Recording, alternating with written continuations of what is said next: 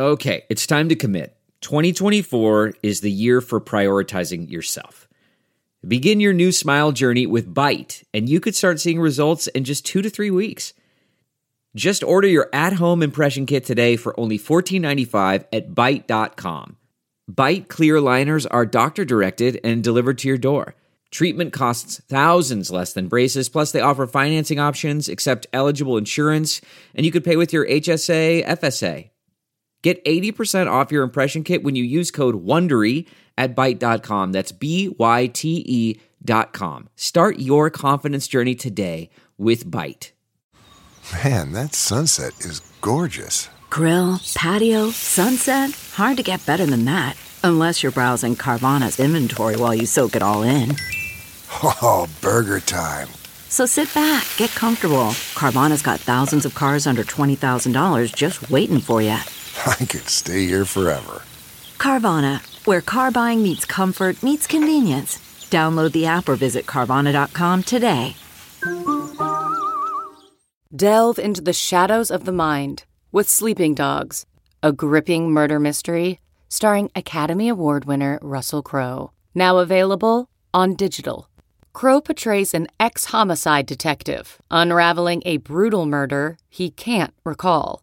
Uncovering secrets from his past, he learns a chilling truth. It's best to let sleeping dogs lie. Visit sleepingdogsmovie.com slash Wondery to watch Sleeping Dogs, now on digital. That's sleepingdogsmovie.com slash Wondery.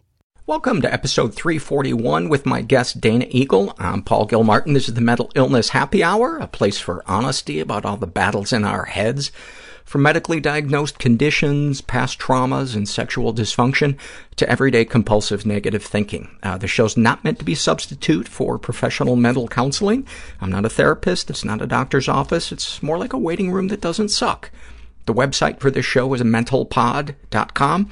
Uh, mentalpod is also the Twitter handle that you can follow me at. Um, we are coming to San Francisco to do some live uh, tapings on Wednesday and Thursday of next week. That's August 2nd and 3rd. Um, we're going to do it in Oakland, again, at the new Parkway Theater. And for tickets or information, I'll put a link uh, under the show notes for this episode. But the, uh, the link is uh, East Bay Express dot com slash mental. Uh, the East Bay Express is a newspaper that is uh, helping to put this together. And um, if money is a problem, you can get free tickets to this by using the uh, offer code GUEST when you uh, when you purchase the tickets. Um, that's G U E S T. Uh, I this memory came back to me um, like a couple of days ago, and here's the thing that's so hard when you cut contact with somebody is you always have good memories with that person. And one of my fa- favorite childhood memories was um, going to see, and I think it might have even been a weekday, uh, when I went to see the movie Willy Wonka with my mom. I was probably about seven years old. And if for some reason it, I remember feeling like it was a school day and we'd gone during the day.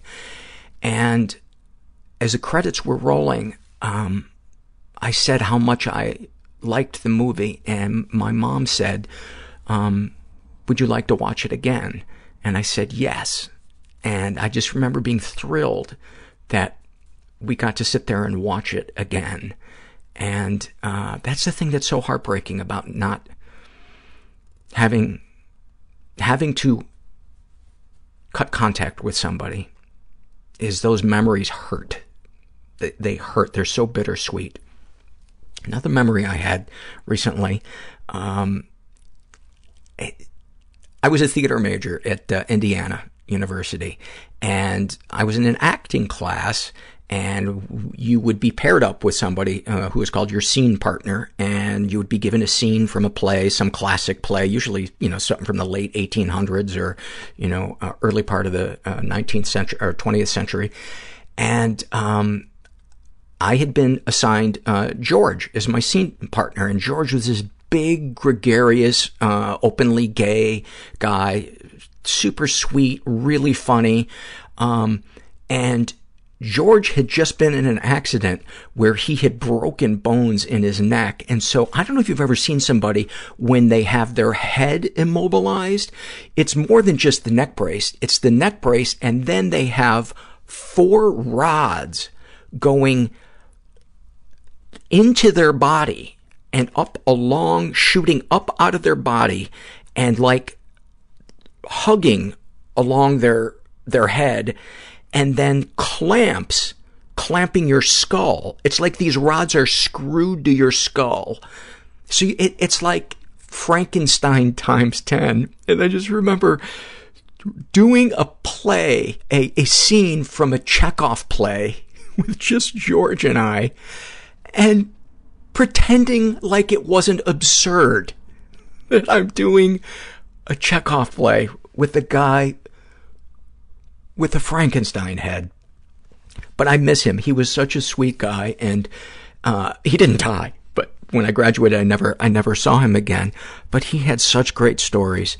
Um, he, he told me that he was at a, a party uh, in Key West one time at uh, Tennessee Williams' house uh, towards the end of Tennessee Williams' uh, life. And, and, for those of you that don't know, Tennessee Williams was um, a uh, one of the best American playwrights ever, um, and uh, he, he, Tennessee Williams was gay, and um, George was at a party and said that he had had a lot to drink, and he walked right up to Tennessee Williams and said, "I think the characters in your later work are weak."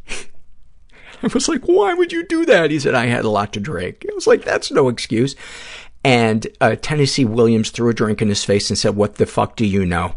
And uh, as people were hauling him out of the house, uh, he called Tennessee Williams a dried up old queen. oh my God. I want to read two things. This is just a sentence from a survey that somebody filled out. Uh, they call them, they're agender, and they call themselves actually an alien. And what, if anything, do you wish for? Uh, and they write, to find a group of like-minded people who would become my family and live with me in a big house somewhere secluded with lots of dogs and a really big backyard. Oh my God. Yes. Oh my God. How awesome would that be? But how hard would it be to find a house full of people that you could be around that much for. I think it would have to be like every three days, fresh people would have to come in. Um, oh, maybe be like that thing at, uh, you know, dinner where like every 15 minutes people change seats. So maybe it's like six houses, like around a lake.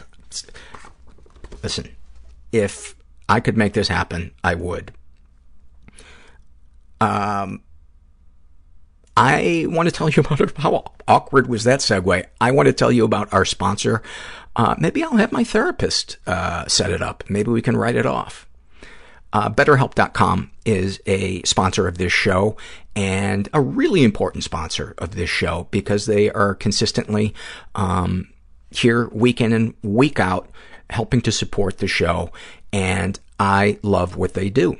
Um, they matched me with a uh, therapist of theirs. I've been seeing her for um, about nine months, and I always forget how long it is. My brain is, uh, I smoked way too much pot in my day.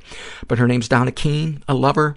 We talk every Friday at 5 o'clock, and um, people who I've recommended BetterHelp.com to have gone there. I've heard nothing but positive results from it. Um, people who may get matched with a person who isn't ideal for them uh, at first. BetterHelp.com uh, allows you to say, you know what, I'd like to try somebody else. And then they, based on the information you give them, um, they try to match you with somebody. But uh, I'm just hearing good things uh, about them go to their website, betterhelp.com slash mental. Uh, make sure you include the uh, slash mental part because uh, otherwise they won't know that y- you were referred by the podcast. Just go there, fill out a questionnaire. They'll match you up with a uh, counselor, and then you can experience a free week of counseling to see if online counseling is right for you. You got to be over 18, but I got to tell you, I am, I am sold on uh, uh, not only online counseling, but with the therapists uh, there, and highly recommend it. All right. Uh, this is an awfulsome moment for those of you that are um, new to the show. An awfulsome moment is something that was horrible at the time, but looking back on it, there's something kind of funnily fucked up about it. And uh, she calls herself, Can I Call Myself Tits McGee? Yes, you can. She writes, When I was a kid, my dad moved to another state where he was supposed to secure a job and a place to live so my mom and I could join him later. Eventually, my mom found out that he had secretly shacked up with another woman. Obviously, the marriage was over. When I was 15, my dad showed up for a visit with divorce papers in hand. His girlfriend was pressuring him to get married, and since he had been telling her for years that he and my mom were divorced, she wanted to see the proof. Only, they hadn't gotten divorced. He'd been lying to her. And if he went through with the divorce right then, the date on the papers would give him away. His solution was to somehow create papers that would convince his girlfriend and ask my mom to sign them with the false date. My mom wasn't too inclined to help my dad, but she got a perverse satisfaction from knowing that the woman who broke up their marriage would think she was legally married to him when she actually wasn't. My mom signed the papers. Since both of their signatures were on the document and they needed a third distinct handwriting, they had me forge the judge's signature. Thanks, Mom and Dad, for making me a felon at age 15. I'm so scared of being alive and so scared of dying. I was so, so lonely, but I couldn't bear being around people, and it hurt. I've just been like very interested in dicks. I don't know how to let loose and just be. All my alters have different handwriting, different Extremely anxious. affects. I am most turned on when I am in fear. My first thought was I'm about to die. Stomach clutching despair. Ocean of sadness. I came out over the phone to them. I put myself on the Atkins diet in fourth grade. They told me I was wrong. The secrecy is what kills us. And I just sat there and cried on his shoulder. And it was the first time I ever felt safe, like a weight lifted off of me. In order to get rid of your anger, you have to learn how to cry. I started liking myself for the first time. I'm afraid that people are only nice to me because they're afraid I'll kill myself if they're not. Oh, that's fantastic. that is fantastic. I'm here with uh, Dana Eagle, who is a comedian and an author. And uh, we got introduced. Your publicist contacted me and uh, asked would I be interested in having you as a guest. She said she's got a new book called How to Be Depressed, a guide. And uh, normally, uh, there are very few um, book pitches that I take people up on because normally they're the kind of books I would never read, like the instant solution to your problems. Uh, and it just, they, something about that just irks me. I don't mind something that helps you with something, but things that, you know, call themselves the cure to this. I, I always think, A, does your book not work like you say it does, but B, you are an egomaniac and I have to make sure to never be friends with you. But your book is not about trying to uh, tell people how to live better. It's a humor book um, that makes fun of the shit we go through in battling our depression. And uh, I only read the first two pages, and I, uh, you know, emailed your publicist back and said, yes, I definitely want to have her as a guest because I love I love this book, and I love what it um, set to sets out to accomplish, which I think it does. Um, I'm just going to read a blurb uh, that, that you wrote, and it says, uh, "This is not in the book. This is in a little card that that uh, came with it." Um, I wrote "How to Be Depressed," a guide as part of a pledge not to heal anyone. Uh, parentheses, you're welcome. I just wanted to create a funny book about depression that would be a release for people. All I want is for you, the depressed, to get a laugh and know you're not entirely alone. Rest assured, with How to Be Depressed as your guide, you'll discover your best depression moves, maximize self-destructive behavior and nurture undesirable thought patterns that will let your sadness shine. It's just so uh, it's so refreshing, and obviously a lot of that is is tongue in cheek, because um, your goal isn't to make people feel worse, but it's to make them laugh and and yeah. not feel alone. It is. It's uh, kind of a answer to all of those books that are the Hold on one for one second. Sure. Your mic, for some reason, had turned off.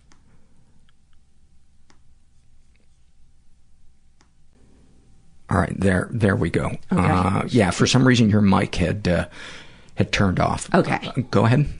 It, yeah, it was kind of written as the answer to all of those books that are the instant cure and the the self help book because I I did read a lot of self help books. My joke in my act was I used to read a lot of self help books because I read a lot of self help books because I used to think I liked myself, but now I realize I was just using me to get to someone else. and um, and yeah, I mean that was always kind of the thing was there was always very helpful things within the books, but they were always more that if it didn't work, then it was your fault, and you would feel worse. Yes. That's that's why like I can't yes. even look at a picture of Tony Robbins. Oh my because god! Because all I think is a I will never be that fit. I will never be that handsome. I will never have that much energy. I will never make that much money. And I, I will fail in the attempt. So I'm going to sit here and eat popcorn and hate you instead. And also, and, and, you know, I've never met him, so I couldn't say, but I also feel like it lacks authenticity, which is, I think, is such a huge thing with comedians, which is, it, it, with most comedians, the thing that I find, the thing that I like about being them is there's just no, it's just a no bullshit zone. It's just we're just going to call it like it is. And and that in itself is a comfort. I think people yes. want to shy away from that. And yeah. I discovered as I was doing this podcast and reading really dark surveys or hearing dark stories that there was a certain comfort in it, not in that someone else suffered, but in that knowing I wasn't alone and the details of somebody else's suffering and the ripples from it are very similar to what I do. And that was the universal bond that, yeah. that, that helps me feel, um, like, okay, this isn't the end of the world that I slept till two o'clock. Right, right. And then I feel like stand up was for me the other step of it. It also gave me something to do with those crappy thoughts that were trying to work against me of like, oh, okay, now, because what I used to do was I used to do the self-help thing. I used to do the thing of, of, you know, I had all these sayings to try and cheer myself up and my apartment looked like, uh, like one of those tunnels that the football players run through, you know, like you could do it, go ahead. And it's, you know, but there was, it just wasn't honest. It, it, was like, it was, it took so much energy to keep that up all the time.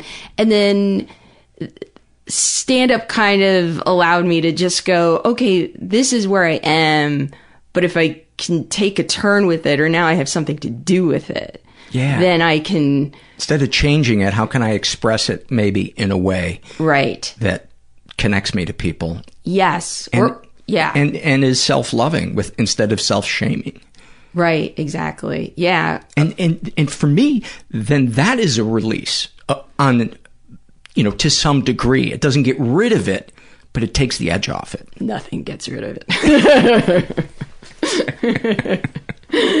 yeah. So, so, where would you like to? Well, let me offer you some water. Hold on. Oh, sure. Am I raspy? No, I need some. Oh, okay. So I'm just trying not to be the selfish host, making sure I give my guests some water as well.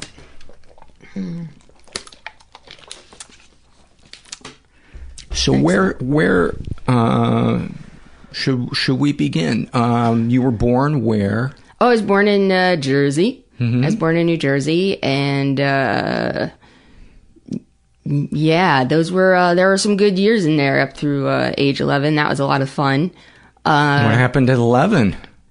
We moved. We moved, and I went through puberty all like in the same month. And uh, yeah, and and uh, I think, um, yeah, where where I lived was really where where I started out in life was was amazing. And and uh, I just I here's the thing like looking back on it I don't know if I fit in but it didn't matter to me. And I, and I also think that that's not very unusual with girls. They say that girls tend to uh, lose a lot of self confidence in puberty and you know boys tend to gain it. And uh, so yeah so then we moved. And uh, and I think that that was uh, probably the, the onset of the depression and the stuff. And and of course now looking back at it, it's um, it's it's kind of crazy because it it ran in my family, and like my grandmother had been hospitalized a couple of times, but at the same time. I'm not sure if my parents ever relayed that to the psychologist that I went to. How old were you when you went to a psychologist? um, I went to the first one when I was 12 and he was terrible. He was so awful. Like, like I would how just, describe? Oh, he was uh I would tell him things that were happening if it was uh something at school or my parents fighting and and and let me say this, like my environment was not a stable one. Um and I, you know, and as an adult, I could see why he was saying this, but he's, he'd be like, yeah, who cares? You know, kind of, it doesn't matter. It's okay. Yeah, but except that he didn't say the it's okay. I just added that to it. And so there's not really a lot of coping mechanism. I see. So in it, that it, he didn't offer you coping mechanisms or comfort. No, he just kind of listened, but didn't let you know No, he was really hearing you, or what? Yeah, I don't even know what I was doing there. I just yeah, and, it, and there was also at that time there was a, I wouldn't say there was. I think there's always a difference between shame slash this is private information and but maybe as a child like you don't know the difference and there was that part of it where we didn't discuss it with anybody. Um, You talk about outside of the psych, the uh, therapist's office. You didn't discuss it with anybody, or you didn't discuss it in there with him. Um, no, like like I remember being at the dentist or uh, you know the dentist once and filling out some paperwork, and I said, you know, it's asking about something with medical, blah blah blah. And my and my mom goes, that's something to the effect of that's none of anyone else's business. No one else needs it. And there wasn't more of an explanation of it, but I I just knew that, you know, okay, this isn't something we discuss with other So this people. is something that has some potential shame around it. Yeah. Yeah. And I and I didn't I didn't really um yeah, I, I didn't know what to think of that. I, I think I just didn't know what to, and I think What- that, what that, that- that's that's around my childhood, but I, I feel like that's around things now too. Like sometimes there's just just a delay, and like, what was I supposed to think of that? Or or it hits me like six months later. I'm like, hey, that wasn't nice what that person said. Like I have a little bit of a I I sometimes suspend judgment for a little too long. Th- that's known as terrible improv. oh, no. Waiting, Yeah. waiting that long. Five years later, here's my reply. exactly. Um, if you would just tilt your mic up Sure. towards you a little bit. Okay. Yeah. Is that Yeah, better? That's better. Okay. That's better. Um, so, was your mom? Was her attitude towards that about something medically physical or uh, psychological that she was like, that's none of their business, or either, or both? I, you know, I think she was just saying. I think it's just an issue of like. It, it just belongs to us. Nobody. And now, you know, I could see there's more of like.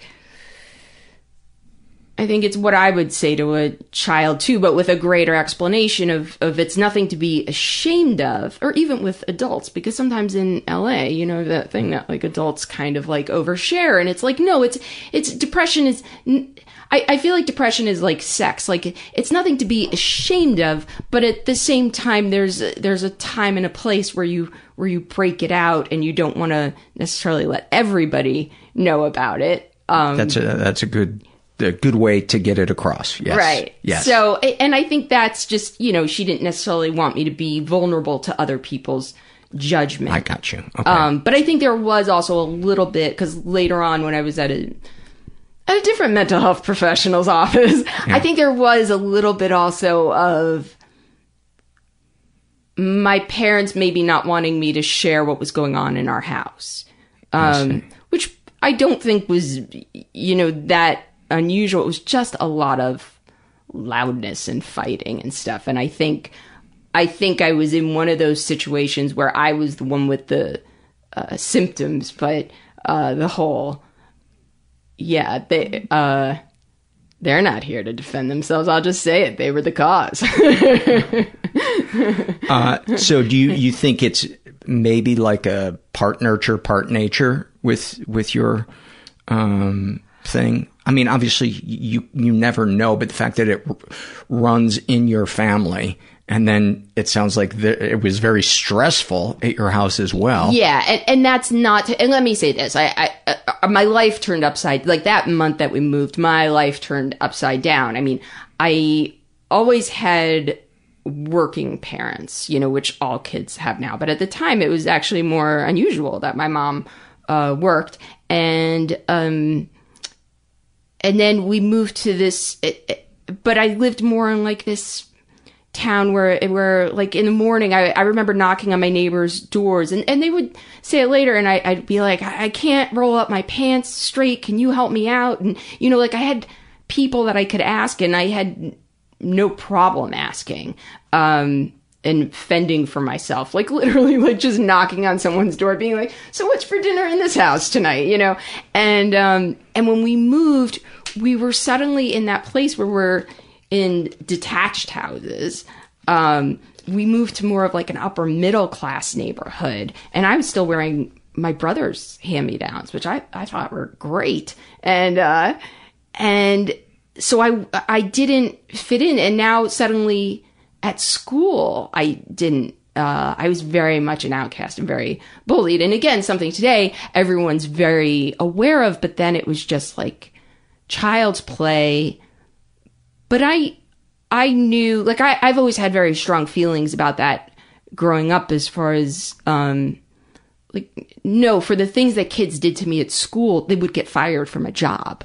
So that shouldn't have been allowed to go on. So I, I feel like. You mean teachers? Um, this, uh, well. Or because the teachers allowed it? well the teachers allowed it but it's just like you you know just like a shoving or passing a nasty note like that kind of stuff if you if somebody did that to their colleague at work they would be fired i got you and yet for the longest time until recently like that was fine for kids to do and mm-hmm. it wasn't so i think i just found my plate found myself in this place of you know there you know my parents were out of the house a lot um my brother was off doing his own thing. So now I'm alone. I don't have the neighbors. I don't have the support system and nobody likes me at school. It was just very, wow, uh, that's a I lot. I couldn't find a place sort of and, pu- I, and puberty's hitting and now you're aware of your body. hitting. And my parents are sort of starting to feel like, look, you're, you're growing up now. You know, you should be able to do this. I mean, not, immediately but you know after a while like there was like you know you're you're growing up now but i didn't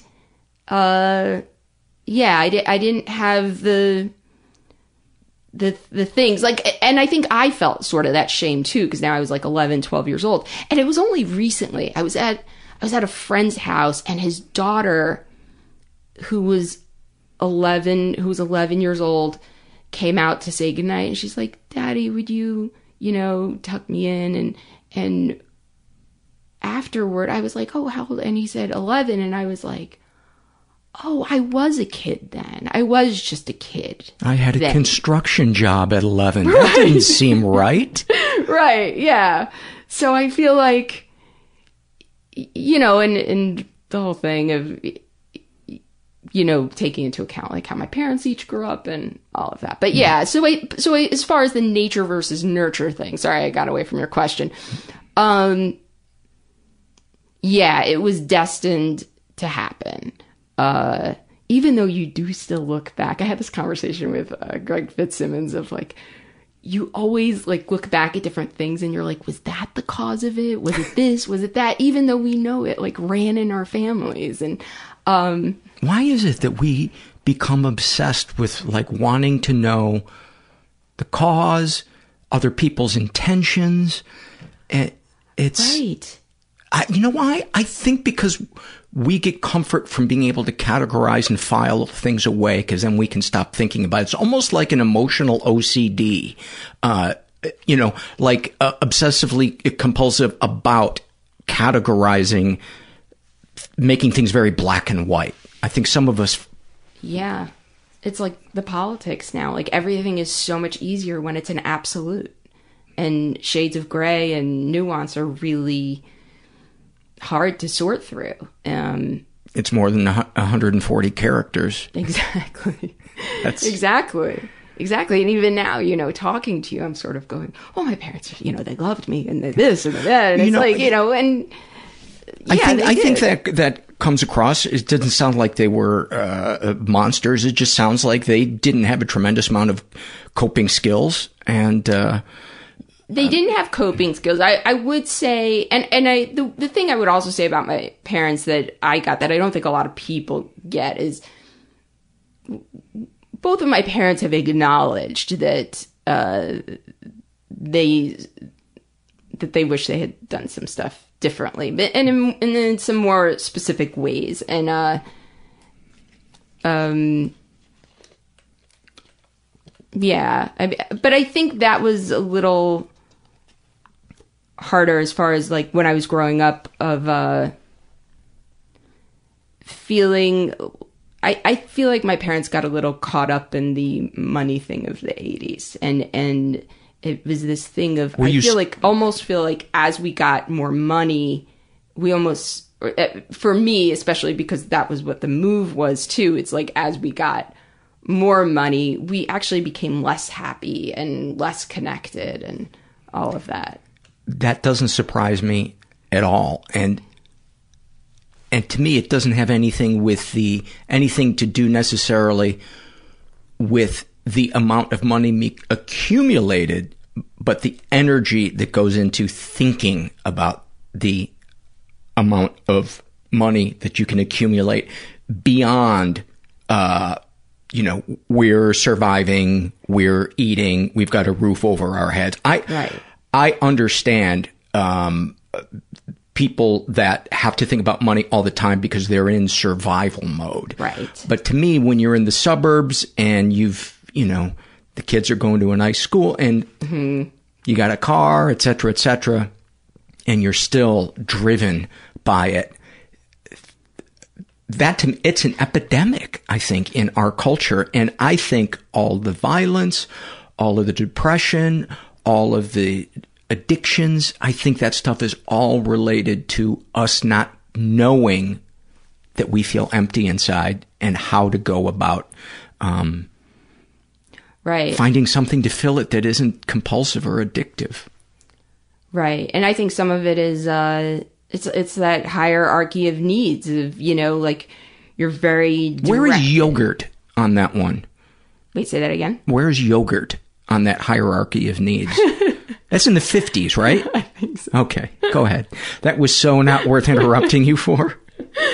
Um, no, but I got it. Uh, if like yeah, once you're taken care of, now you have something else that you feel like you need to fill. And I, yeah, and we didn't, we didn't look to each other. I don't think. I think. uh yeah, we yeah we didn't. Do you think th- the environment that you moved into also, because it sounds like it, it placed more status on uh, having money, or certainly more importance?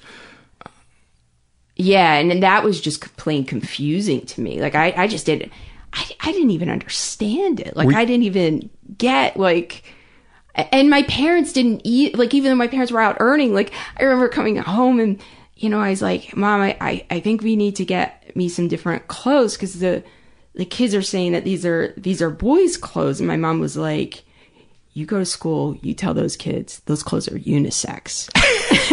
that is fantastic. and you know I would love to hear that come out of that kid's mouth too. Oh, and I did too. Like I was such an idiot. Like I did that stuff too. I was just, and I the other no kids were like, "Oh, I'm so sorry. I had no idea." and then they bow. yeah, you know, uh, no, that's not exactly quite what happened. I, I spent a lot of time alone.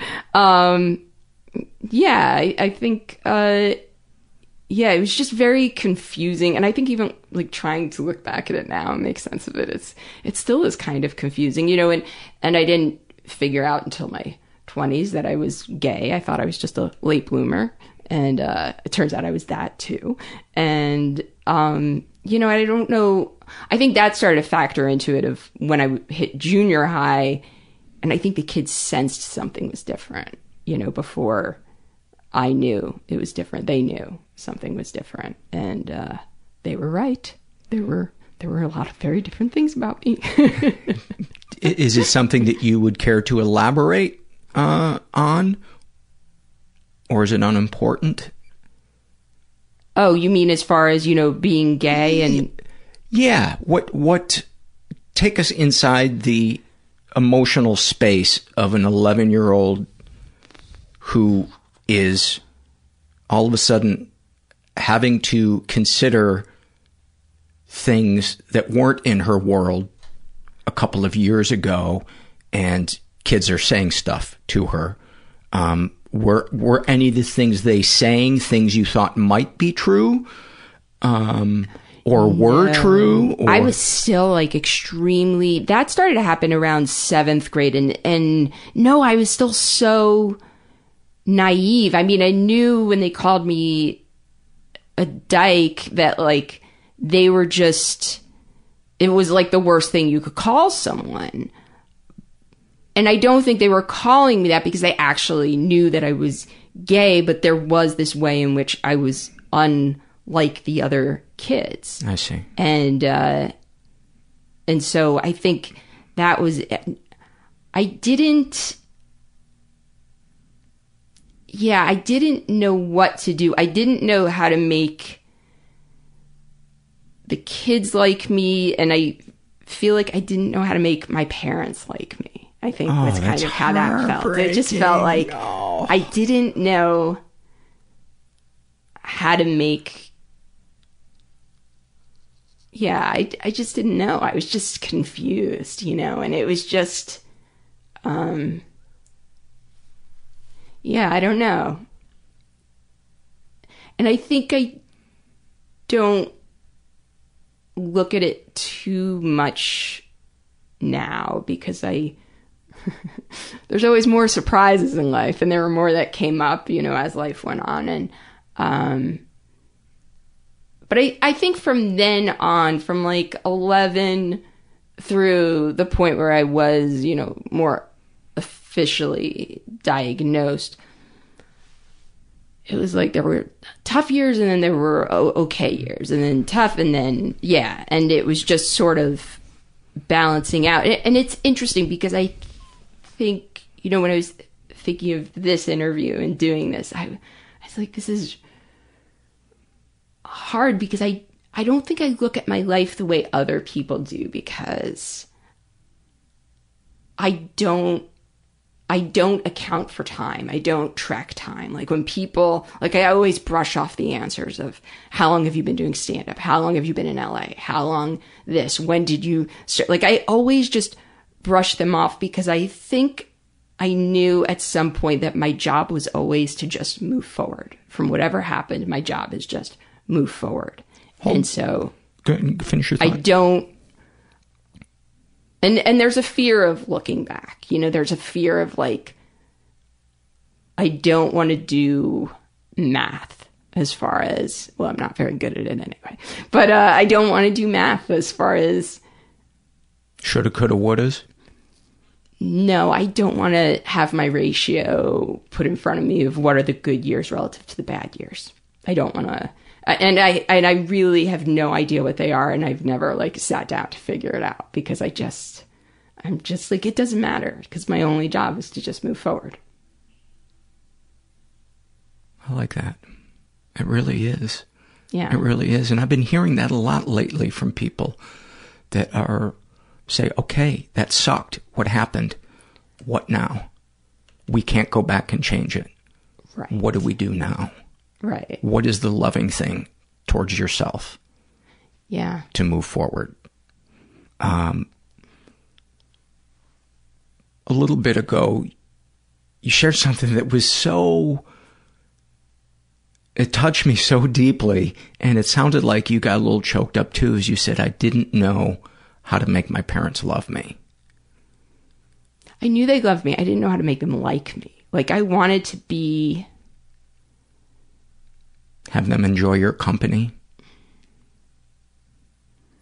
Yeah, and and I think this was a little bit of don't let me put words in your mouth. I, elaborate yeah. on on what it it was that you felt was lacking. Did it did was it that you felt that they loved you in terms of you're their child and they are going to love you in a protective way, but they didn't love you in that you didn't turn out how they hoped a kid on that block would fit in with the other kids.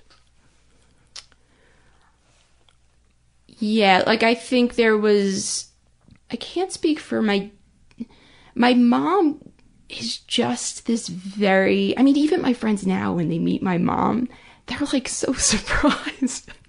and I'm like, yeah, I take after my dad. But uh, you know, like she's just she's one of those people who like she wore the power suit and she's puts people at ease and um she's very uh, energetic, easy to be around.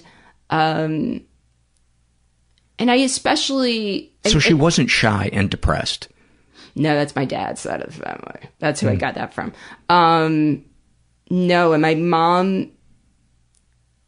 Yeah, and, and I should say that like my father's more the uh, what you would, I think, what they describe as the alcoholic paradigm of like very he would be like very angry or very happy and um and like that's another one of those things like i didn't know i i remember saying to my brother at some point and i was in high school or or something like there was always that thing of like which which one's walking through the door and uh mm.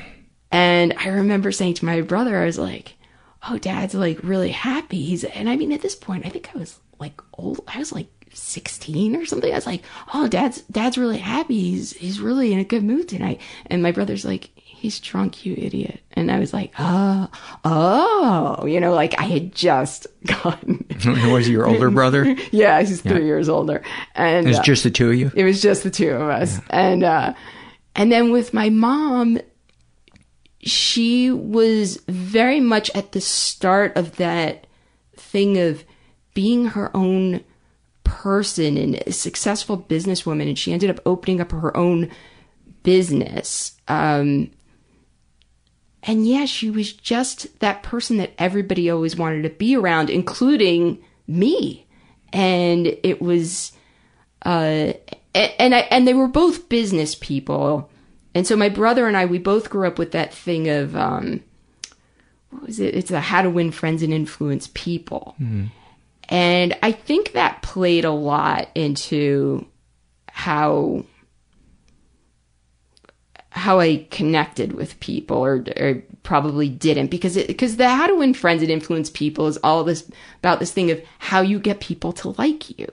And my parents would like even when we were kids, they'd be like, you know, in business, if you do something like that, like, um, you know, but we weren't business people then. But they would talk about it with us all the time as though we were, as though we were like these little business people. And to their credit, I mean, they were both extremely successful people, but, and they were great.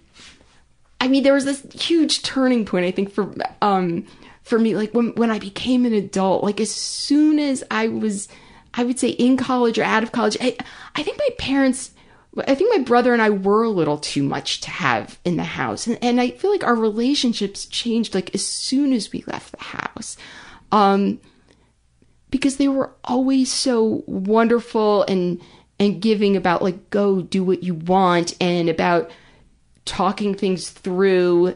um, and, and looking at jobs and businesses from all angles. And and I've heard the other side of it too, where I had a friend that said that, you know, she had like a real mom, mom, like bake Hmm. cookies and stuff. She's like, but then when I was, you know, suddenly an adult, we had nothing to connect us anymore. And with my parents, it was kind of, I feel like once I was an adult, we were we were pretty good with each You other. can you can relate to each other. yeah. Well, you know, part of what I believe is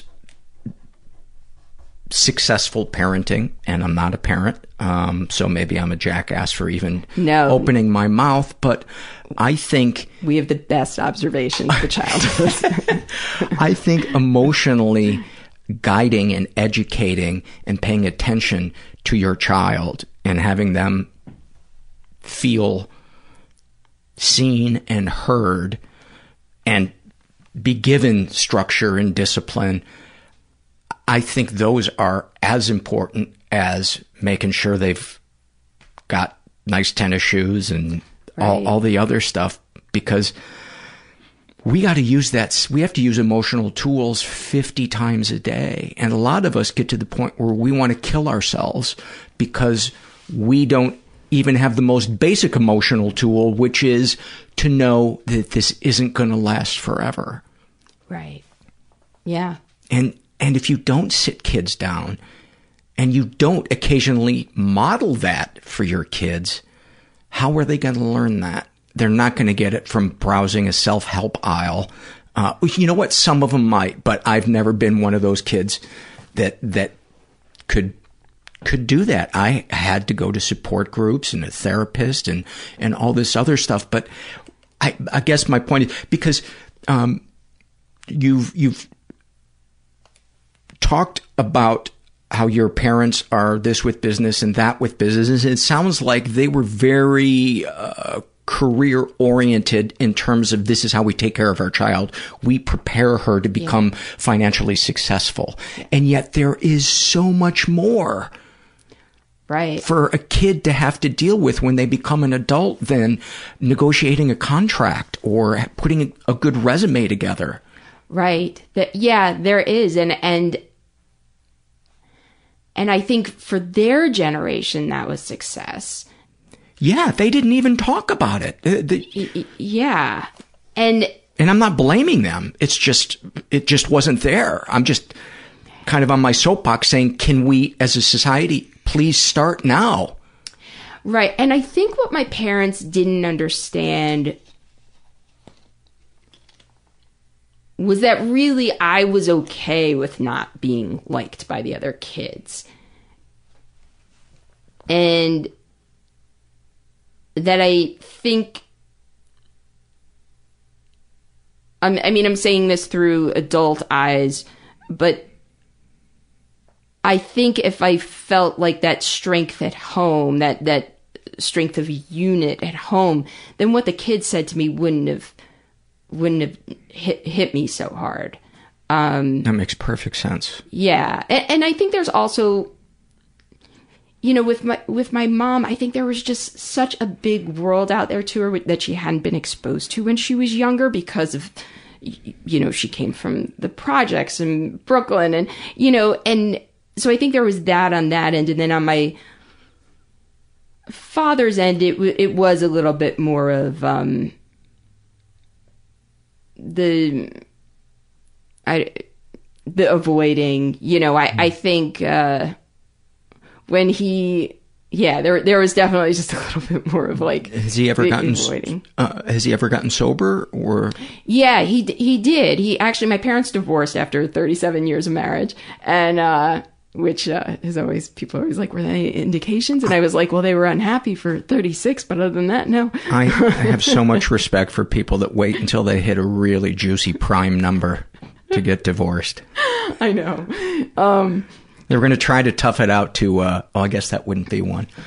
Gonna, well to 40 they could have but uh oh, I was, I was, my other joke was a prime number. Oh, okay. yeah. 37 years, right? Wasn't that the, Um, yeah, I mean, so yeah, after that, you know, it, got particularly bad, and uh, but he he was always like the functioning kind. Um, that's what my dad was too.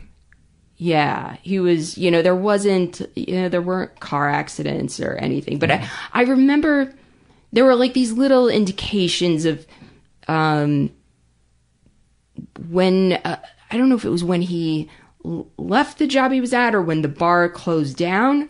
I remember he came home with a stool from the bar that they put a placard with his name on it. And I remember Oh. thinking to myself, that's where he was when I was in junior high. Like I thought he was actually working, and I was like, he was not working. Did that make you feel was. better? Or no? No, because he only worked like ten minutes from the ten or fifteen minutes from the house, and he had decided like instead of coming home after the work, he would go there after work. And so, I think it, yeah, there was that, and then there was also, um, I had found. I, I had found some, and I don't I don't know if they ever knew this, but I had found I think they were going to counseling while I went to sleepaway camp. I went to sleepaway camp like really early. Like they had to send me to two camps because they wouldn't take kids my age for that long at sleepaway camp, so they had to like send me to two different sleepaway camps, and uh, at some point sleepaway camp just became miserable because uh, you know I couldn't fit in anywhere, and uh, I I do remember uh, they must have been in like some sort of counseling as far as um, as far as like writing notes back and forth to each other. Uh, and I found them in the basement and I read them and it was because I had asked to come home. I was having a hard time at camp now too. And you were how uh, old at at this point? Well, I found them when I was 12, so that was when I found the notes. So they were they were probably from about that Okay. age around and uh and basically they had both I remember like one of those being like, I know I don't want her to come home either. Something like that. And I was like, yeah. And what? Yeah, and it's one of those Oh my things god! No, don't do it! No, no, no, no! There's no yes and. Let's stop for a fucking second. I know you like to move forward in life, but for fuck's sake, that's like one of the heaviest things I've heard. Uh, uh, a kid have a moment of. I mean, my stomach fell just hearing that.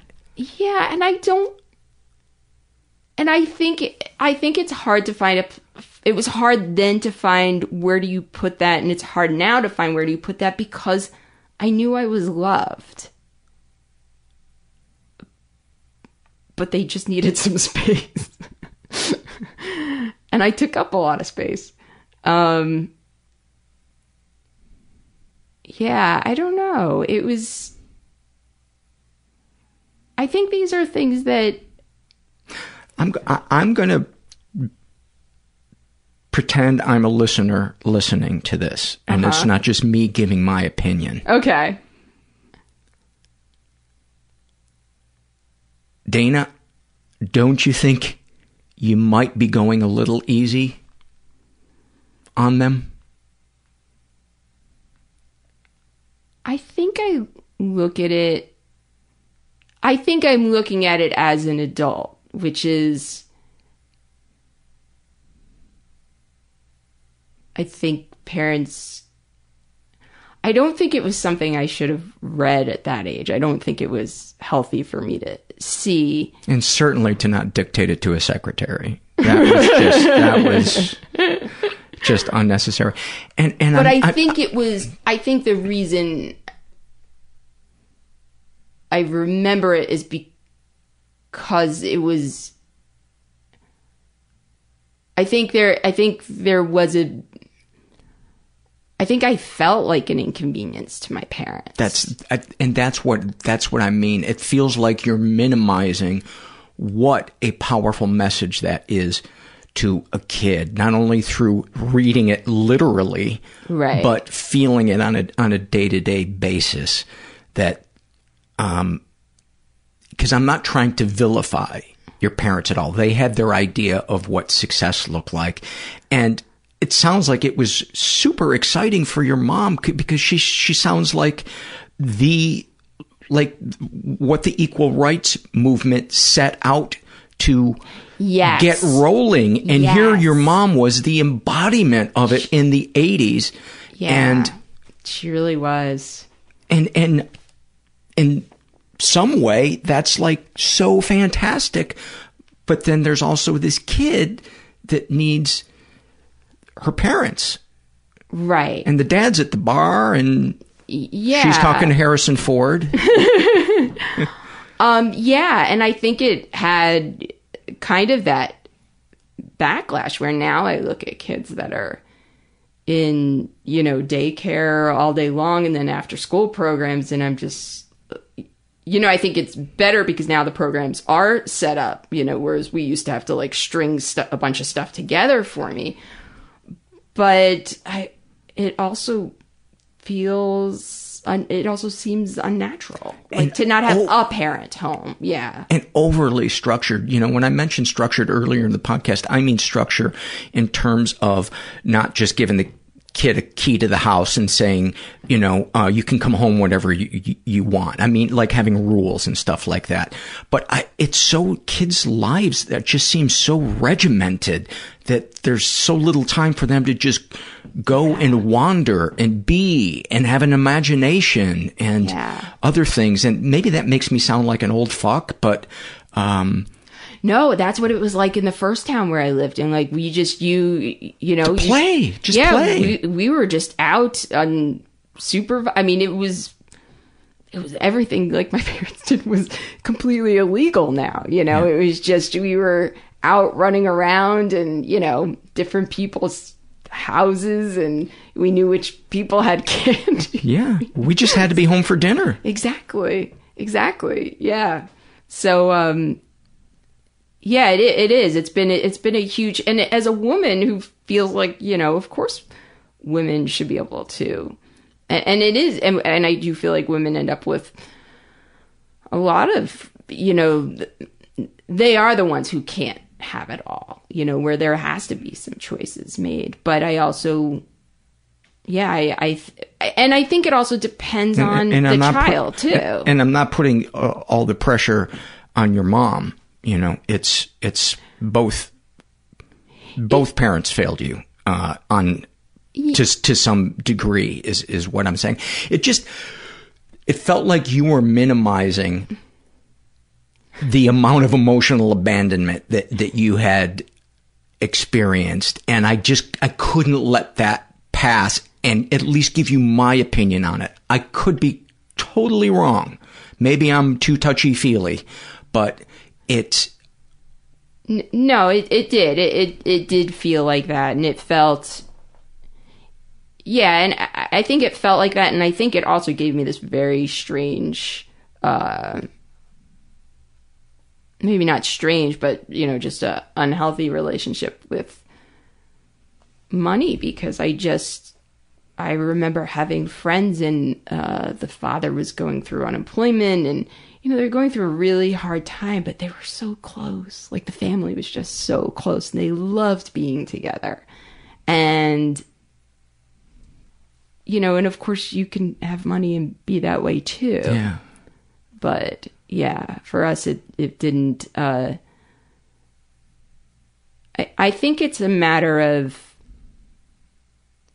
it being able to adjust yourself to the child because you know before the move i was absolutely fine on my own. You know it mm-hmm. was really i mean there you know there were times where you know why can't you be like the other moms and you know mm-hmm. that but i was fine but there needed to be more of an adjustment once we moved and more of okay we can't just let this kid that was successful in every way start to fall apart and i did and i yeah so i started to fall apart and it it seems like as as I've said before, I'm not a parent, but it seems like you know, being a parent um, there are stages of complexity to it that just get added on and added on. And when a kid hits puberty, that to me seems like the PhD phase of being a parent. And it, it just sounds like your parents weren't equipped. Like it was not malicious. Like they sound like nice people. They just had their own issues and dreams. And Right. you just didn't fit into them. right no i know I, I know and and you know and they've both acknowledged it like they've both been and said and they say that they would do it differently but i don't know if i if I actually think that they would. But they say that they would do it different. And I think the part of it where I minimize it is I'm like, yeah, I kind of get it. Like, you know, I, I've been with kids and my friends' kids, and there's a point where you're like, oh. all right, I'm ready to be done. Fuck yeah. That's why I haven't had kids. I couldn't do it for a day. Right. Right. A day. And I think what happened was my parents just, you know, that was what you did. You got married and you had kids. And I'm just not, I'm not sure if they, and I feel like I could say this because we do have a good relationship, but I'm not sure if that's what they would have each done, at least in that timing of it. Um, you know, and I, and I think because my father's temper, like my mom had a lot to contend with, because then it's almost like you have three kids instead of, you know, everybody's in, in tiptoeing. Because you're just always trying to like not set off this person's temper, you know, you're just always, um, yeah, you know, you're just always trying to. Um, so both your parents could could be that way because you said your dad was either which dad's coming through right, the door. No, I, I guess I, I'm saying like my mom had more of like three kids to deal with instead of like oh, meaning your dad was. Yeah, yeah. I thought you it were was, al- saying it was almost as though she had three kids to deal with. You know, because it's it's um. Oh, and I- and I an- think an that's- alcoholic is absolutely a child. Yeah. An untreated alcoholic is absolutely. Yeah, and and very confusing because my father did so much more than what other fathers did at that time. Um, in terms of, you know, I remember a few years in there, uh, in elementary school of like him being the one to come home and there was food in the refrigerator, but he'd be like, come on, get in the car. We're not eating that. And, you know, we'd go out and get food, which is probably why I went through puberty at 11 because we ate a lot of fast food. But, um, but, you know, so he did pitch in a lot. Um, but then the behind the scenes of it was he was still more of that, you know, like that person that we tiptoed around a lot. And, uh, yeah, I don't, that's, and in years later, years later, like one, one thing that made a huge difference was I saw this National Geographic special called, uh, it's called Stress the Silent Killer. And I thought it was going to be about any number of things of like money or working too much or this or that. And it turned out to be this thing. Have you seen this? It was the one about the apes and it was about the alpha apes. Um, I'm saying it wrong. Uh, but anyway, we'll just go with apes or chimps or something in that, in that primate field. And, uh, and what they found was it was the it was the ones like right below the alphas who had like the most cortisol in their blood. And sorry i'm like trying to pull it back up again. Meaning the most stressed out.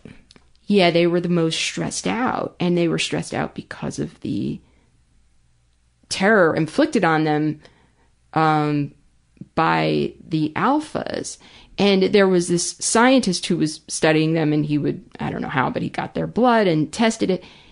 And what ended up happening it was so interesting what ended up happening was some humans left some uh, meat or food that had gone bad and not locked it up and they got to it. And of course the alphas got to it first. And they ate it and they died. All the uh, alphas i think like in this whatever amount of tribes that he was tracking. And he thought oh my god i just lost years of research. Like it's all gone. I can't do anything now. But what ended up happening was they restructured how they worked the group and they all became so much healthier without the alphas. And just watching that Are you calling for a revolution? Is that what you're, is it- am I reading between the lines? But how do you call a revolution with the ones that are at the? We're like, yeah. do, you, Um, do you think it's they were so much happier because the the alpha, the new alphas had experienced not being an alpha and had more empathy? there more weren't empathy. new alphas. There weren't. It was just a, the a alphas communism. got to the meat first, and th- so they all died. Right. And so then it was just it became this thing of like then when an alpha would try and infiltrate the group, they kind of made it clear like no no no we don't do that in this group. And Oh, so there were some alphas left. no. So what what happens is they travel like in their little packs, and so this pack like lost their alphas, Right. and then. Uh, you know, sometimes they'll Oh, another alpha an from another- from another pack would sort of try and come in, you know, because it wanted to mate with one, and they would sort of make it clear of like, no, no, no, we don't behave like that in this one. We don't do that in this group. And so the group basically got rid of their alphas, Mm. and all of them were much healthier.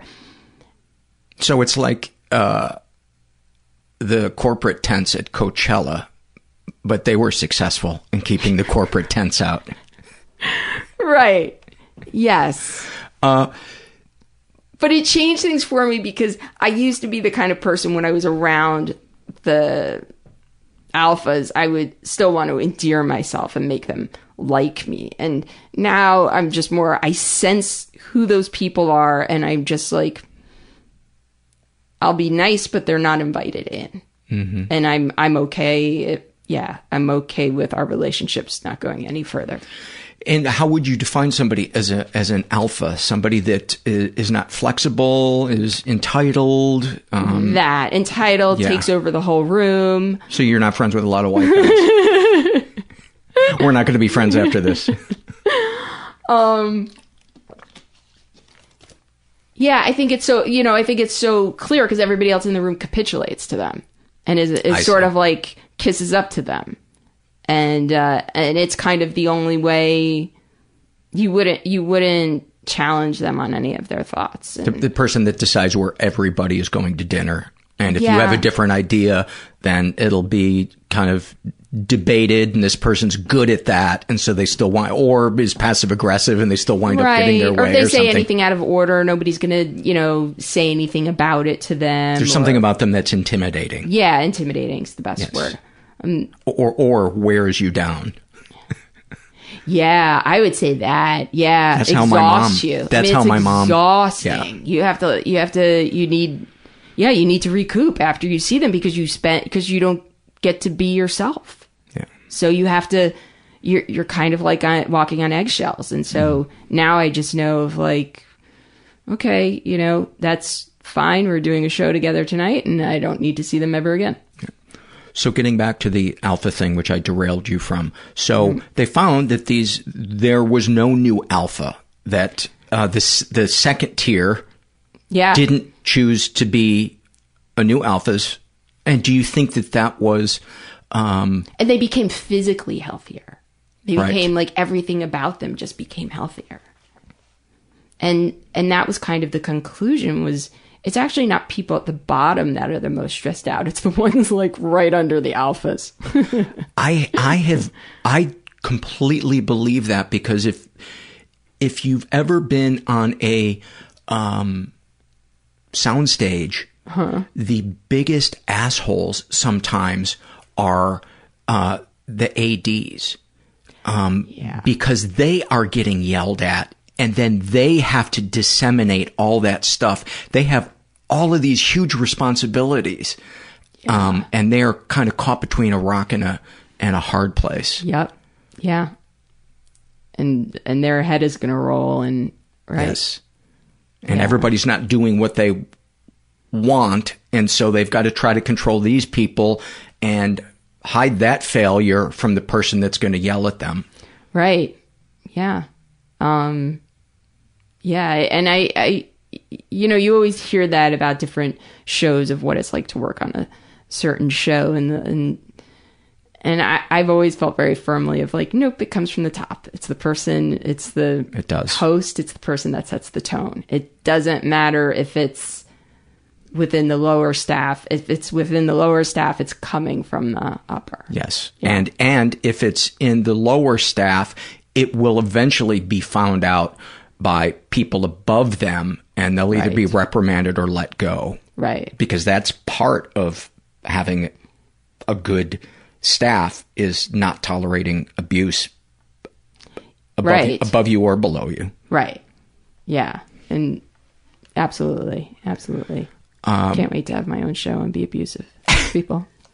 Just to take it for a test run. yeah, I just, want to no eye. Today's it's Wednesday. No eye contact. no eye contact. Um, so let's talk about uh, how this stuff has a, has you think has affected you. Um, do you feel like sharing uh, the process of you coming out is um, something that we should talk about? Uh, And let me explain.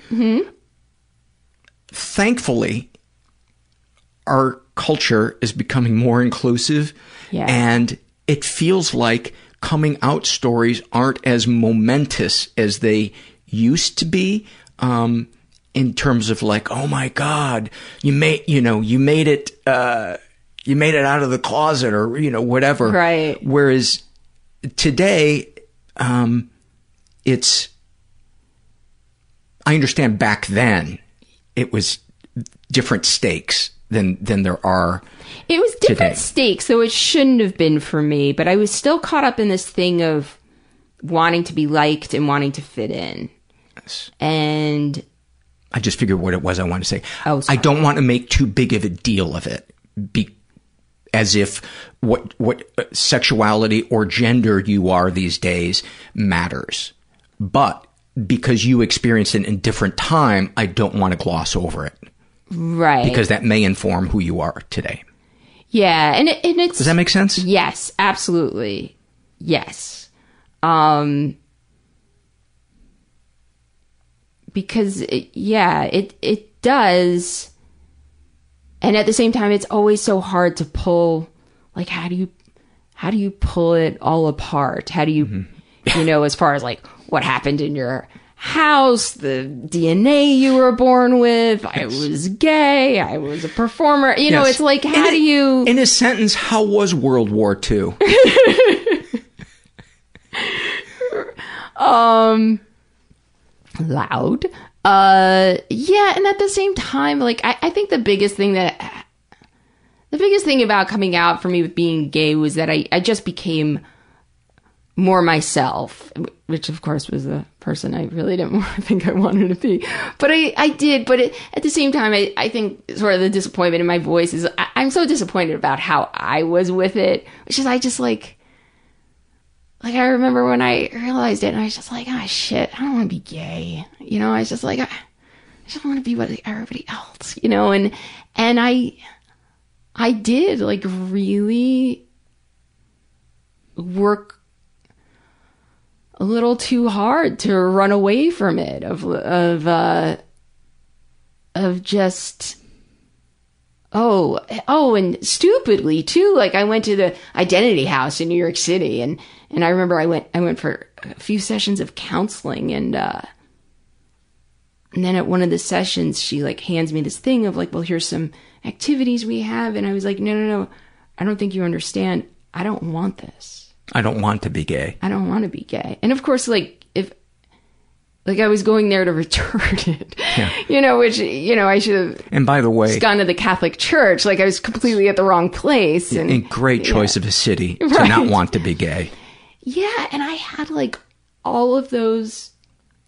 I mean, when I did, I ended up going to a, a quote unquote coming out group, and it, you know, it's one of the best times in my life. Of like, I had this really wonderful group of friends, and um, but we would there was a there was a group of us that would go out to eat afterward, and and I had that self consciousness of you can tell that we're a group of gay women by some of the women who looked more butch. And I just, God, what a waste of time and energy and how, I don't know, what it was just so much, yeah, it just really lacked um character and, and and everything I saw in the news like I I would take as like oh yeah people are gonna people are gonna hate me like I, I You felt that you lacked character because you looking back at it right because you, know, felt uh, self conscious about being who you were and being around people who because I had were the, living I their had life. the inner homophobia Yeah. you know which is um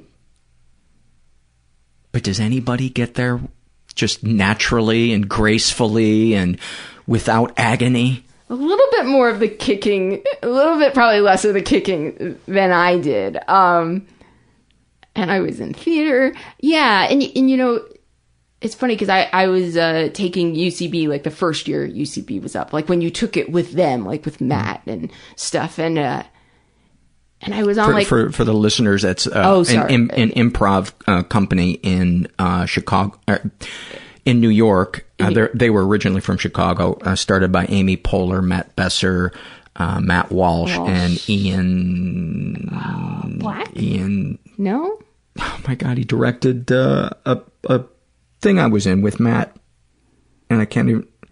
Ian. you took Anyway. a leap. Anyway, You named them all. um, they founded a very, very influential improv, um, and now it's a school, and Yeah, they have them all all over the place. Right. And so, I mean, I was in a class with like, right, you know, at the beginning, like with Rob Riggle and, and everything. And, and I ended up not continuing because at that time, a lot of the jokes, and look, it's an improv, it's a yes and, a lot of the jokes were the men pretending to be feminine. And I took every single thing as, yeah, you see, people are going to hate me. They're going to think I'm disgust. Like I took it as they're making fun of me. And, um, and it was, it was just the times. But yeah, I, I managed to take everything very, very personal. It was very all about me. Um, but you know, ultimately you get through to the other side of that and hopefully it just sets you up of like what a waste of time to think about what other people you know what other people think of that or how much how much it's going to impact your life. It it you know it just it doesn't. Nobody really cares that much. Um so yeah D- i guess depending on where you live. Yes, geography And is very your important, fam- and, and your religion and all of Yes. that. And there was an episode like uh, years years later with within my family that was you know very ugly, um, and so I had to face it then, and and that was uh, that was extremely disturbing. Can you so share it? Yeah it was um so my mom is one of uh three sisters and so every since my grandmother passed every year for rosh hashanah we would go away to a uh horse ranch like like the jews did in biblical times and um, and that was you know it was, it was a way because i i will say and and growing up this was a very big deal my my cousins, you know, you know, my mom and her uh, two sisters, you know, the all of us grandchildren. There was seven of us. Like I felt, I loved and I mean, I still do. And I, you know, and it was we had such great times. And one of the camps I went to, uh, a lot of us, you know, went to together, and uh, they would always have to call a cousin of mine over when something happened and I was crying, and um, which was every every other day, and uh, and so that was you know, just this great history and like not, and it was also everything my grandmother dreamed of, you know, because uh, my grandmother grew up uh, as an orphan. And, and so this was like everything she ever wanted. And it, it was, it felt special. It was special. Um, and then one year at the ranch, one of my cousin's children, uh, came out to me and, um, he he did not want to tell his parents and i said are you sure and And you were out at that point. i was out Okay. and uh and i said are you sure and he said yes and then we kept in touch um for a couple of months after that until he con he said he was ready. He wanted to tell them and i said okay and um i wanted his parents to have this uh, book. It's called like now that you know. And um so i made sure i got that sent to him so he could give it to them when he and i n- not that i had anything to hide but uh i guess the receipt was in there with um my name on it and uh i don't know how to say that i got um I guess you I guess you call it gay hate mail, like very It's called gate mail. gate mail. yeah, very So- uh, ugly note that ended up impacting our entire family, and um, it never got it never got repaired again. And um, So it sounds like they weren't too thrilled with their son being gay. they weren't thrilled with their son being gay. They made it very clear to me that they never liked me and never approved of me, but they never acted like that with me. Um, And what was, and just to make it more confusing, it happened the year that Obama was elected. Prop 8 went through in California, and then there was which made it illegal to for uh, people to for be for gay people to be married. right. Um, Obama said he he didn't know how he felt about it, um, and this uh, college student at Rutgers had killed himself, and now all of a sudden we're aware of the fact. So it was just a very confusing time, um, and sort of how it impacted the whole family was very confusing to me, and. Uh, I will say that that sidelined me for for a while. That was probably that yeah, that was probably like one of the biggest things in my adult life to kind of sideline me and um and to kind of find the place to come come through it and uh yeah. It sounds like they needed a scapegoat because it would be easier than saying, "How do I now advocate for my child?" Oh, they didn't they sent him to change change therapists. Right, but Yeah. that's what I mean because that is easier than them confronting the homophobia uh, that their their circle of friends may have, and whatever feelings that may bring up in them of being right below the alpha. That's what they are right then. They're Yeah. they're the one below the alpha. Now I have to. Yeah. How do I break the news to my son that he is hated by Right. the And- status quo? Yeah, and and the truth is is that my understanding is that they came around, but it never got repaired on our end. So How the fuck can they blame you? That's the, like the most loving the thing that you can it do. works is that if a child is gay, you can reverse it unless they've already spoken to a gay person. I had no idea. I put the Thank you seal for, on. thank you for clarifying that. And is is it a stamp that uh, Uh, it's it's secret. We're not allowed to tell Yes. what it is. But yeah, but they could have the therapy they took him to totally could have been effective, except for the fact that he spoke to me and I told him that it was okay. Um, so do you think they they they truly believe that, or do you think they, they have? I think there was a time that they believed that, and I also saw uh, a note that was written to my mom, and it kind of had this thing of like, if you knew what she did, and my mom's like, I, I know what she did, and what I really think is, I, I, think they did. I, I, I think they really were homophobic, um, wh- which I can never. I mean, I kind of feel like if anybody can understand that, I could because I was that way too about myself. Um, I think they were homophobic. I think they assumed the whole family felt the same way about me of like, we're just tolerating her. We're just tolerating it. Um, I think they were very frightened. Um, And isn't that really the emotion that's underneath all ugliness? Is fear. Yeah. Yeah, I think yeah. I think it was I think it was and let me say this like I I thought he might be gay too. Um you know, and I kind of had up like, oh good, another gay person in the family. You know, but I have to say when he told me and actually one of the other cousins had mentioned it to me first. I sort of had that fear go through me where it was like, oh, now I know how a parent feels.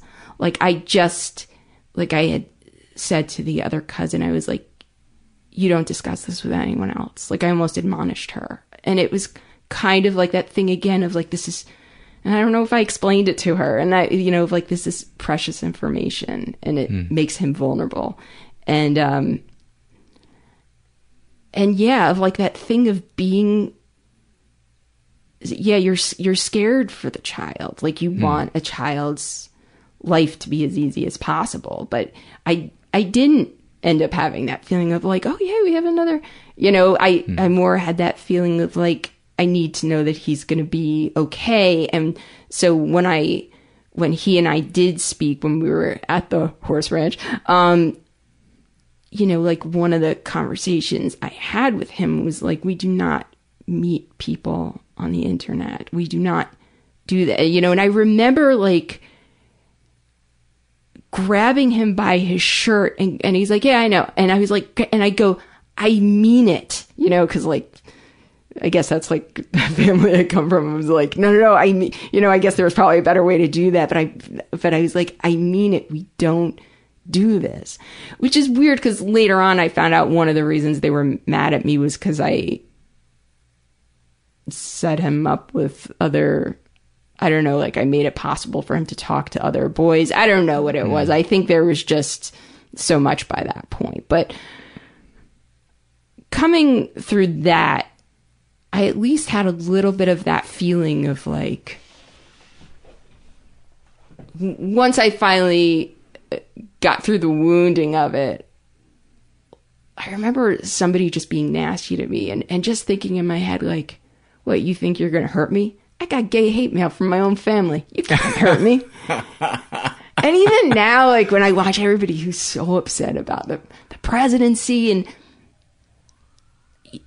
I feel like I'm not, I was never as upset as I should be because I spent that time trying to make sense of what had happened to me. You're trying to make sense of like what's going on politically in your family with the extended family who said, you know, we're there and this is not acceptable, but, you know, everybody, it, it was hard. And not even and not even factoring in the all of the political family history right. and everybody yes. yeah and Yeah. all those power plays Yeah, and uh and so it was but I, the conclusion I came to at the end and I don't think I really knew this until Trump was in office It was like you, you you're not going to make sense of it. There's there's no there's certain things in life you can't make sense of. You're not going to be able to parse this out.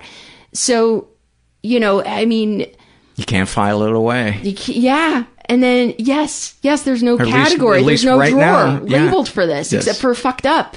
And uh and so it was just then when the Trump thing happened and everybody's like I mean, especially in the, you know, gay community, lesbian community of like so much mourning and I mean just people try and you know and I was just you know, for me I was just like, what are you gonna do? People are assholes. You know, I just was like that's the conclusion you come to in the end of uh, if you try and make sense of it, which is doesn't mean you shouldn't try and help fix the situation, but if you try and make sense of it, you're, you're not. It's not going to happen.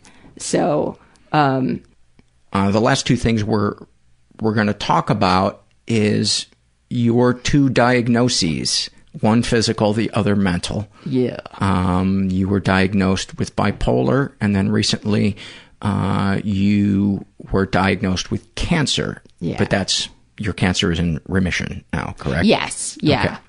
Okay. and your bipolar is spreading My bipolar is at stage four. Um, which one do you want to talk about first well, cr- the bipolar, I would I put that one first. That was is it one or two I have two bipolar two. okay The electric sequel. Boog- electric boogaloo Oh, is that what you call it? yeah I always say the sequel never as good as the original. yeah Um. So it was, bu- yeah. So then when I came to LA, uh, that was when uh, everything started to really peak and hit its heights. And um, it was weird because I had gone to a few different people who couldn't quite diagnose me. Uh, and then luckily I had a, a, a doctor, a gynecologist who actually had said to me, you know, because we had, what we had done was we had played a little bit played is not the right word, but that's the word I'm going to use because I'm comfortable with it. Played a little bit with the hormones. Mm-hmm. And that made things much easier. And then when I went, Did you put them on a roulette wheel and spin Yes, them? Yeah, this is the best way to do it. Yes. Yeah. So the AMA actually uh, recommends that. it was, always a winner. Um, and so then I that fixed things so much. But then when I went back to see her, uh, she said, "You know, I feel like we're just so close." And and I had sort of given up because you go to somebody and you try something, it doesn't work, you feel kind of disheartened. And, and she said, "I feel like we're we're so close." She's like, "Just try one one more." And uh, and I did, and that was the one. And then like in just you know i want to say like an hour or two sessions she had it diagnosed had me on the right medicine and it was actually amazing and really tough because as soon as i was on the right medicine all of a sudden i was very clear about how different my life was or how different my life could have been or the fact that i wasn't it, it- it had this feeling of like, oh, this is how everybody else. This is what I've been missing out on. Yeah, yeah. Of like, oh, it exists in a perspective exists in a range. It should exist in a like. You're yes, you can have bad days and good days, but they should exist in a range. And I went, I went to because I was like, how do I deal with like these 19 years that are just gone? And I uh, Starting when you were 11. yeah. And I went to a therapist and it was just like too much. And I just, I ended up after a few sessions just going, I I think that was a lot of the, yeah, I've got to just move forward. Those aren't coming back. And, um, yeah. And so that was just like the, I, I got to just move forward. And, and my life changed a lot. And I was a lot more, yeah, I was a lot more social. I was just, yeah, things just changed quite a bit. Had, And, had uh, the mania, obviously it wasn't bipolar 1 where the mania can be really, really off the charts and expensive. and expensive. Um, it, would yours be a mild mania? Was it mostly depression with It was mostly depression. The mania, um, Is your book a gift of the mania? Wouldn't that be ironic? I wrote the book about depression when I was manic. no, I wrote the no, the, but the book was definitely came out of that thing of like being in my apartment shaking, not my my brain doing that thing of like what if this, what if that. And then what happened was it hit something um where it just was like, well, that's ridiculous, and it kind of made me laugh, like in this horrible state where I was kind of shaking, and I and and it that's kind of where the book came out of, of hmm. like, oh, well, we could we could take this and have some fun with it. Wow, what a gift. Yeah, What a gift. yeah, Holy shit. yeah. That's profound. yeah. It is, yeah, it is. It the is. rest of And I us should think be the- so lucky. Well, I think the stand up set me up for it. And and it was and a friend who I used to go out and do open mics with at the time, uh, she's a late night writer. Beth Sherman, but like one of my first jokes was like, if you're bipolar and you know it, clap your hands. And so I did that as she and I were talking. She's like, you better do that. And I did it and I got a laugh. But like my face was flushed at the same time. Like I couldn't, I was not ready to talk about it. And she's like, well, if you don't keep doing it, I am. And for just like always go for the funny. Yeah. And, uh, and yeah, so, you know, I, I think, I think the stand up sort of set me up for it of, of giving, giving me something to do with Making lemonade. crap. Yeah. Um, And then, are you still on the med that works for you? No, I'm not. So no, and we're playing around with things now because uh, uh, I had a non-Hodgkin's lymphoma, and so I had to get radiation to my stomach, and so it's been a little bit hard to get things to balance out completely with uh, getting my stomach to tolerate things, and yeah, all of that, and that's been that's been a little tough, but at the same time, I will say for the years that I was on the medication, I think I got to build a lot of the skills that I needed.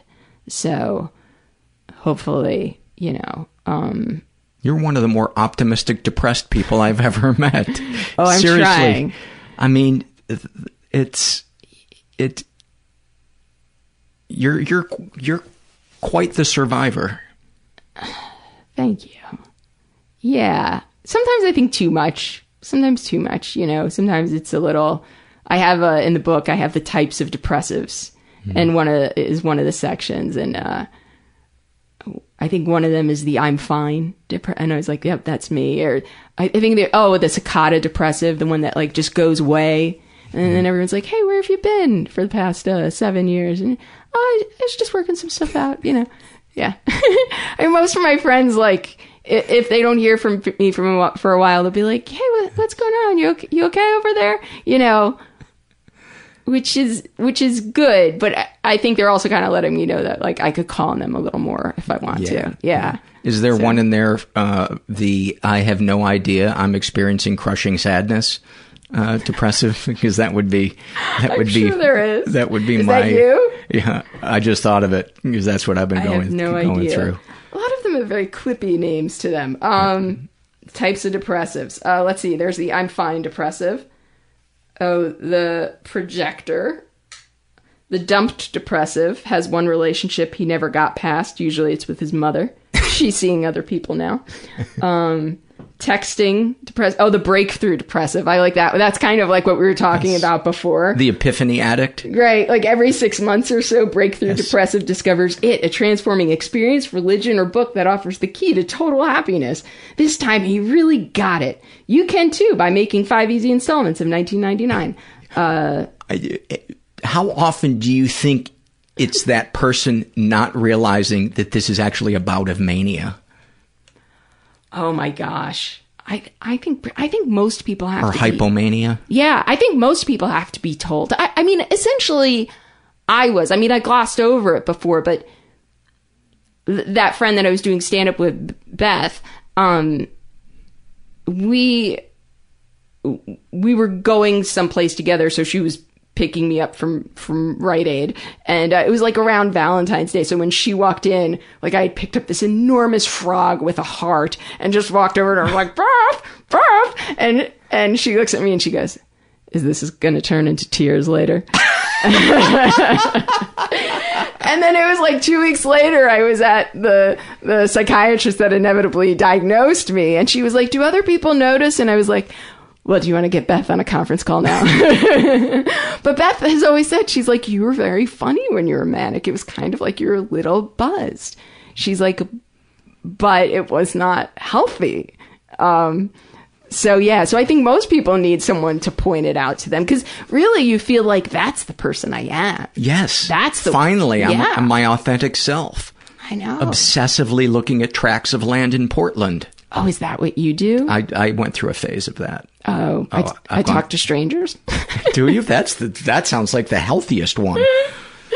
ask them a lot of questions. I have my own little, you know, late night show going on. So, where are you? Did you do, do this? Did you do that? So now, what's that like? Yeah. Oh, yeah. Um. So yeah, I think most people need someone to point it out to them. Uh, let's let's talk about the uh, non-Hodgkin's uh, lymphoma. And by the way, um, were you not able to save enough money for the Hodgkin's lymphoma? Um. you didn't listen to your parents, did you? I didn't listen to my parents. No. Oh, yeah, my parents. Share Uh, share with the listener what you shared with me off mic about oh. about yes. yeah, and I and feel like this is the only place where I could say that because I feel like almost if I say this any other place that it would cause a, a ruckus. Mm-hmm. Um, and and I will say it with the caveat of I had a I had a very easy cancer as far as cancers go. Um, Would you say you had a sexy cancer? I had actually what they call a lazy cancer. So the Yeah. doctor was like, "You have lazy cancer. It's probably been in you for a long time." Mm-hmm. And I didn't know if he meant the lazy or the cancer. Um, so I did. Yeah, I had a I had a lazy cancer, but uh, yeah, I found physical illness, and to this day, so much easier than mental illness. Um, and maybe it's more diagnosed physical illness. Yes, I would imagine somebody with uh, fibromyalgia or Right. something like that would be going, uh, fuck you. Right, exactly, exactly. But um, it's just, I mean, first of all, with uh, physical illness, uh, the doctor tells you what's wrong, right? They come in and they're like, okay, here's what it is, and here's what's wrong, and here's what we're going to do. With mental illness, you know, and especially now I'm going through all this stuff again. It's like I have to go to the doctor and I have to describe, give them a picture of Mhm. what's going on. Yeah. What, so what's your T cell count? Right. Um, I don't know. It's pretty Yeah. good, I guess. I don't know. I don't know. Does T cell count require two boxes of tissues? I have no idea.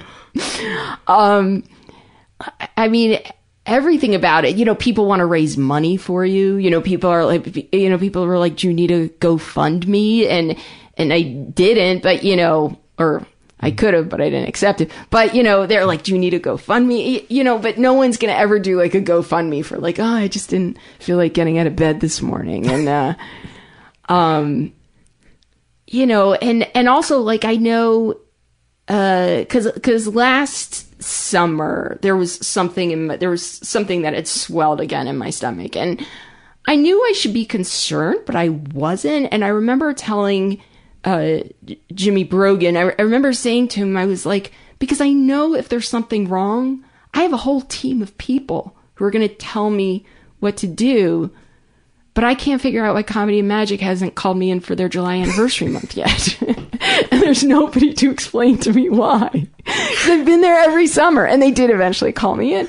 But I think also, you know, within the realm of like, yeah, there's something that's so nice for about things that can be accounted for and things that I felt more and I will say I didn't tell people at first. Like I always thought I didn't tell people about the depression because I there was some sort of shame, but then then it turned out that was just a little bit more of who I am of like Mhm. I just don't quite say things. Um but yeah, uh, but then when I did tell people yeah, they were just there and and everything just changes. Like if you have cancer and you and you show up like you're you're and you're smiling at like people are like, "Oh, she has such a great attitude about it." But like they don't know all the times that like I'm showing up smiling that I'm really white knuckling it because I'm like not sure how I'm to make it through the week, you know, because of depression and everything. And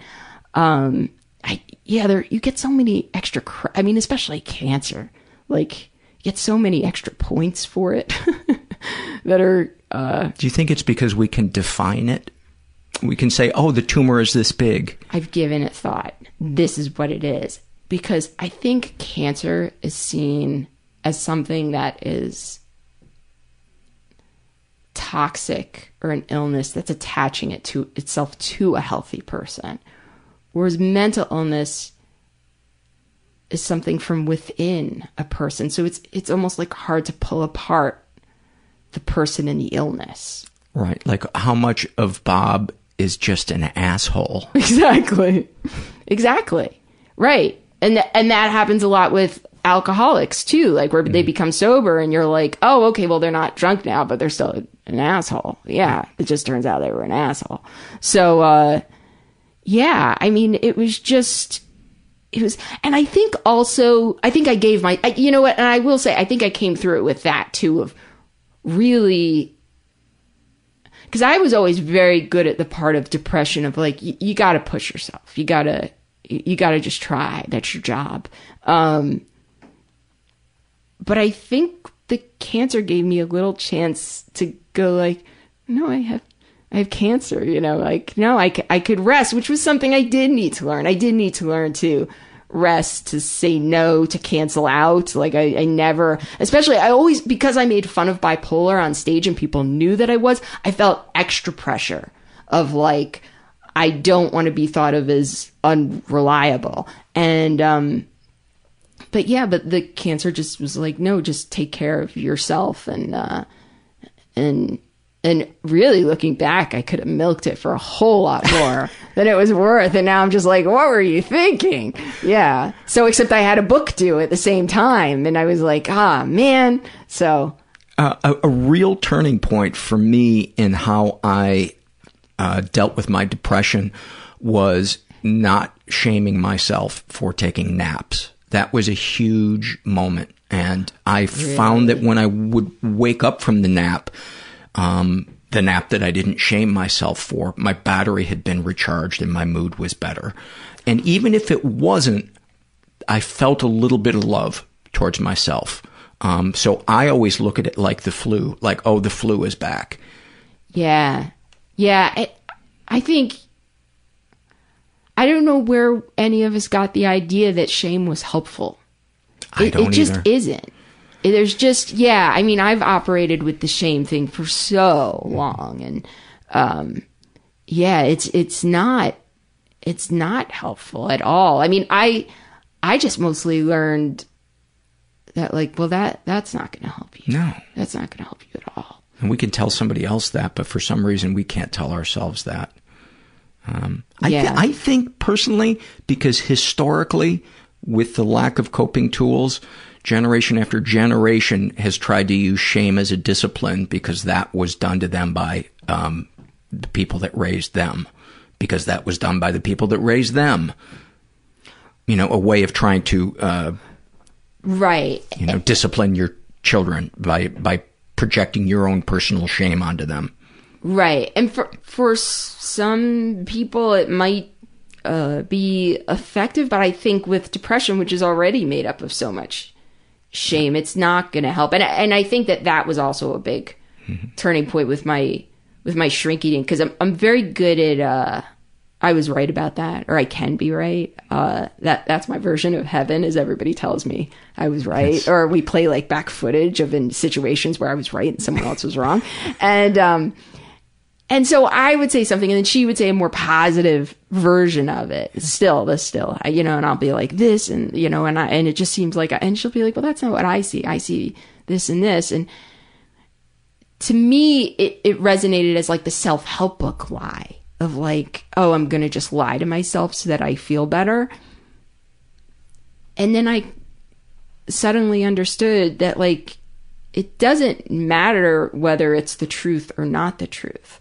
What matters is what's going to help me get out of bed this morning and feel good about my life. Because yeah, hmm. I think that's actually there's not really a whole lot more to say to about it. And in the grand scheme of things, at the end of your life, would you rather look back and say, um, I made some extra money or I loved myself? I loved the body that I had been handed at right. birth. If only American Express can love me that way. so. um, would you anything else you want to add before we have you read uh, some excerpts from your from your book? Mm, no, I think I think I'm good. I'm i was worried about this. Yeah, were you? Yeah, a really lot of worried. a lot of people are when they when they come in, um, but they never are when they leave. They're always like, "Oh, I don't know why I got so worried." He's worried about cracking. Crying? Crack. Yeah, I guess crying. Yeah, crying, mm. cracking, and then I was just like, I think once I sat down, I was like, "No, you're here. Whatever happens, yeah. happens." Uh, okay. Oh, are we gonna do? No, you read one and then I'll read. Uh, I'll read one. Which from which part? Whichever part you want. Oh, okay. Um, should we do daily negations? Yes. Okay. Uh, hold on. I think I marked the page. I also have uh the perks of being depressed in different mm. cities too. Okay. Oh wait, I just. I'm going to read one to start off with. Different types of depressives. Pot smoking depressive. Totally not depressed. Just chilling out. Believes pot is not a drug. It's just a natural thing sourced from the earth, like coal. He'll contend that this plant has been embraced by healers, musicians, and countless and countless of the unemployed. oh, I can't find the section. Okay. Okay. I'm sorry. I'm making a spot for you to have to for you to have to edit. Oh, here's a good one. Uh, taking your depressed thinking to the next level. Tip number one disregard benefit of the doubt. it will never benefit you. Consider the best and the worst possible outcomes. Now eliminate the best. From now on, there is no gray area. Your circumstances are either awful or amazing. Hint, they are not amazing. I love the way you read that. That's great. Okay, Daily Negations is page 62. Okay. Um, okay. So I guess we could just alternate. Yeah, yeah. Okay. What your father said. oh, So it's in place of daily affirmations. Yes. It's daily negations. I don't think we have to read the intro. It's self-explanatory. What your father said about you is true. That's it. um, depression tip number two accept feelings are facts. If you feel bad, it is bad. Yes, you have a looming disaster on your hands, but don't get cocky. You're still at level one. For level two, simply take it up a notch. Look at the remaining areas of your life, whether health, love, work, family, or money. Have a mixer and introduce your problems to each other. See how much they have in common. You. Um, we have things you shouldn't say to your therapist and things you hope your therapist doesn't say to you. Things you hope your therapist doesn't say to you. Your problem reminds me of the Israeli Palestinian conflict, but less solvable. oh, types of therapists. Oh, have you been good. to a lot of different therapists? I have. The Me Too therapist. For almost everything you say, the Me Too therapist has had the same thing happen to her. Perhaps she should be coming to you for therapy. That's a good one. I like that. Um, perks of being depressed in France. Tell people you are not depressed. You are les miserables. uh, my favorite section, because it, I don't know, I guess this is what goes through my head Mhm. now at this age with all those years that have passed. Is uh, it's a section called "I Ruined It," and it's where you it's a write-in section, so you fill it in for yourself, and it's uh, right, let me try doing that then. You give me the thing and I'll and I'll fill it in. three people who hate me with good cause. Um, th- the three closest people near me at that moment because they have the facts. Pets I neglected. Um, I can't say Herbert. Herbert just uh, just died. that would break my heart right, too much know, sorry. to to say Herbert. Uh, the three pets that I like Herman. Uh, he was a chameleon I had when I was a baby. Uh, Hamlet. He was a dog that my roommates had at college, and I didn't neglect him, but uh, I don't know what the third one is. Activities The cat I never owned. activities that disqualify me from political office. Oh Jesus, that's where do I begin? Four game-changing moments I blew. Oh, I love that one. I love that one. Uh, being myself, being myself, being myself, and trying to be somebody else. Failing at trying to be somebody else. um, there's the quiz at the front, which is uh, the quiz at the front, which is, do you have what it takes to be depressed? And I think my favorite one there is, uh, do you go to bed early, not necessarily because you're tired, but because you don't want to be awake anymore? Oh my God, that's so perfect. And I'm going to read one last one. Okay. Uh, finish it up with Tony Robbins. Uh, his his quote is, uh, "You can't have a plan for your day till you have a plan for your life." And then you respond, "Settle down, Tony. I'm just getting a coffee and doing some light house cleaning." Tony Robbins is genuinely uplifting. Think how happy you just got that you don't live with him. Dana, thank you so much for uh, coming and doing the show. Thank and um, I love your book. I'll put some links up to it on our uh, website. Uh, is there any, in case people don't get to it, anything you want to plug other than your book, which is called uh, How to Be Depressed, uh, a guide by Dana Eagle? Uh, I'm working on something new, but it's not up yet, so they could just check back at my website, danaeagle.com, and it'll be up there. Yeah, so thank you. Thanks a lot. Thanks, Dana. What a delightful human being and uh, and guest. Really, really enjoyed talking to her. And get that book; it's fucking funny. Um, this episode will soon be transcribed and available on our website. Many thanks to Accurate Secretarial for donating their time and helping out the show. Uh, I want to give some love to a sponsor we have, Bombas. How often do you think about your socks? If you're like, I used to be, not much, but I recently discovered socks that changed the way I think about socks forever, and they're called Bombas. They are so, so comfortable. Uh, what I love about them, it, number one, they're comfortable. Uh, number two, there's a great selection of colors and styles and especially sizes. Because if you're like me, you have different shoes that you like to wear throughout the day. Sometimes I wear a little Vans sneaker that maybe needs a very low profile sock because I don't want it to look like I'm wearing a sock. Maybe I'm wearing a high top and I want a quarter length ankle one. Maybe, uh, maybe I'm going to be a, a, a, dancer in Vegas. Uh, maybe I want to be a showgirl and I need something that's knee length and uh, bedazzled. All right, they may not have that, but they have so many great quality socks. Uh, go right now to Bombas, and every purchase that you make, Bombas donates a pair to someone in need. Keep cool, keep comfortable, and keep contributing with the best socks in the history of feet, Bombas. So right now, buy one pair or four at bombas.com slash mental today and get 20% off your first purchase. That's B-O-M-B-A-S dot com slash mental for 20% off. Bombas dot com slash mental.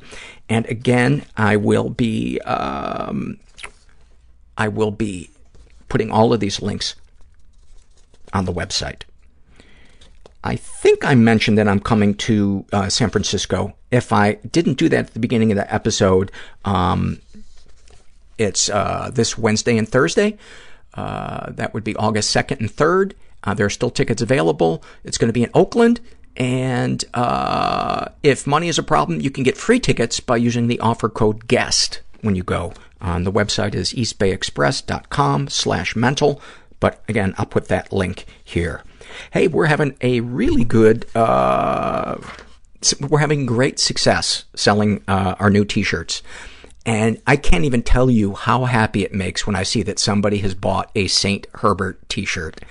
I swear to God, if I'm ever walking down the street and I see somebody wearing a St. Herbert t-shirt, there is no way that I am not going to run up to them, hug them, and probably start crying. Uh, we have other shirts, obviously, other than that. We have uh, mental illness happy hour shirts. We have certain sayings from the show, uh, but go check that out uh, on our on our website under the uh, buy stuff. Uh, there's all different kinds of ways you can support the show. By the way, go to um, just go to our website. Um, ma, ma, ma, this is a survey uh, from the Babysitter Survey, and this was filled out by uh, a woman who calls herself Lesby Friends. And she, I'm just going to read portions of this, uh, but she's in her 30s. And she writes, um, I've babysat a large number uh, of boys in my life and have never felt anything sexual towards any of them, and if anything, felt a little awkward changing baby boy diapers and want to get just enough poop off their penis and testicles so they are clean, but not so much I feel like I am unnecessarily wiping. Anyway, I was watching two young boys who had a teen brother who had a lot of freedom, including an older girlfriend who spent a lot of time in his room and slept over.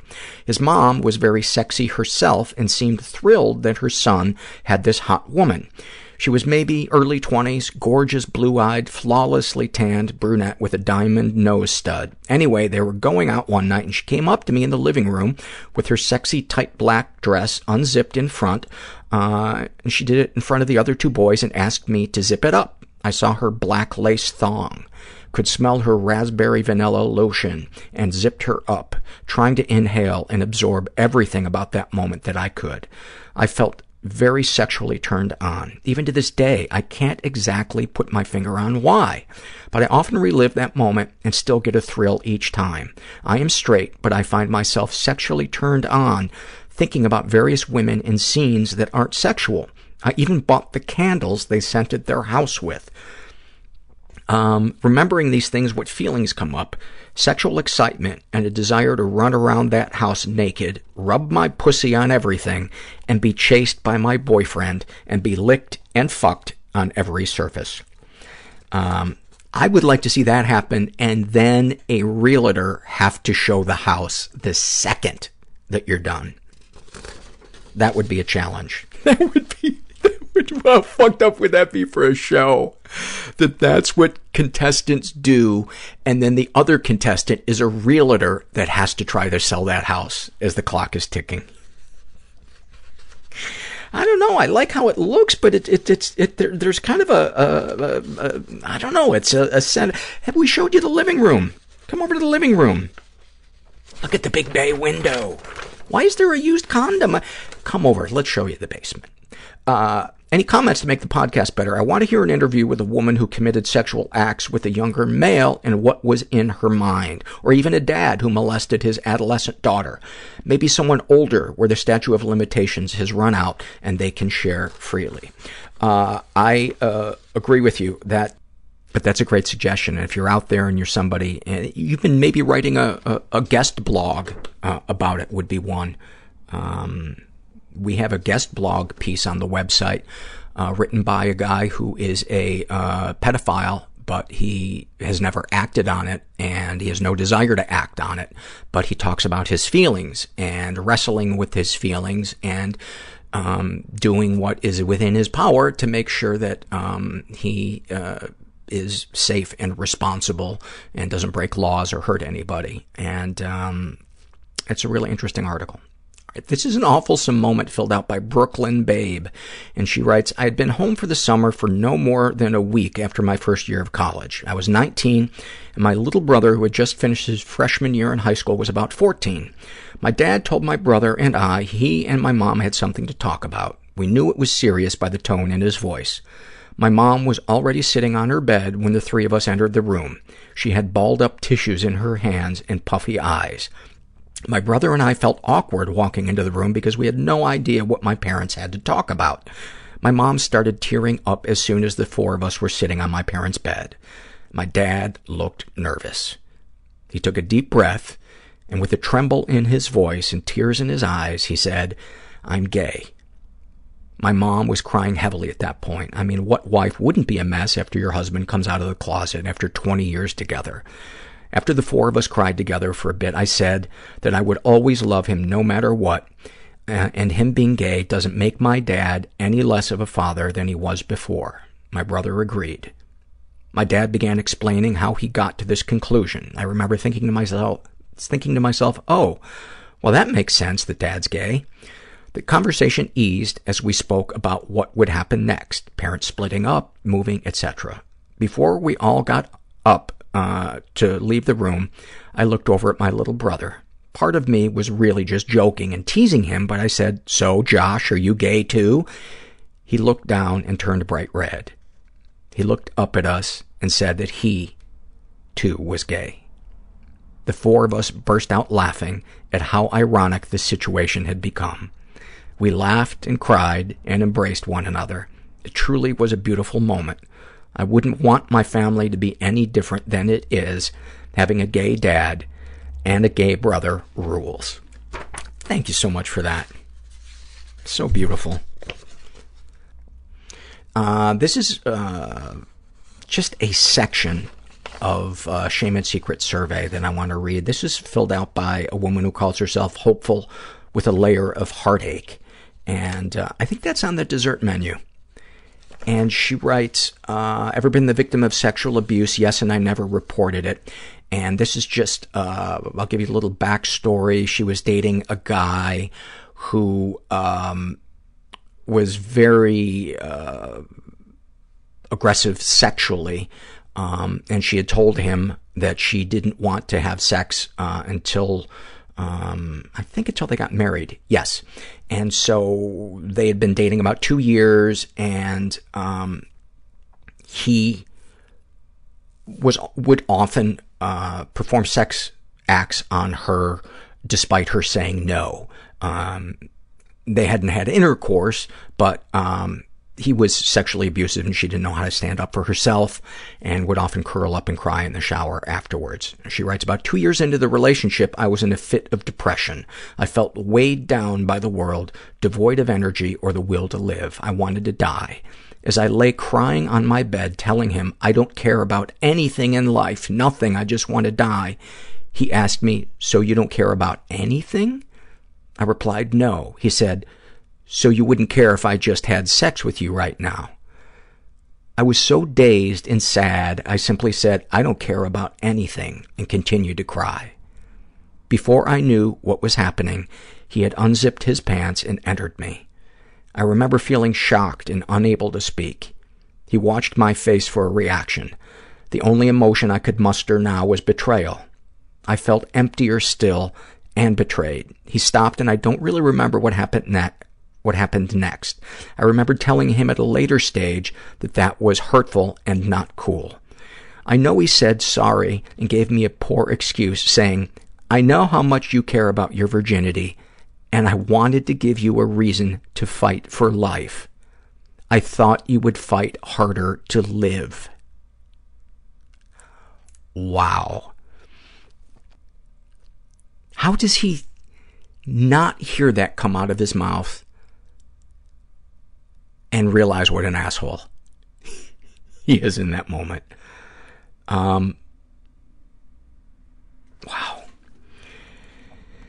Um, not surprisingly, uh, she writes, uh, growing up, my mother would always tell me I was stupid, dumb, an attention seeker, a bitch, selfish, a brat, among other things.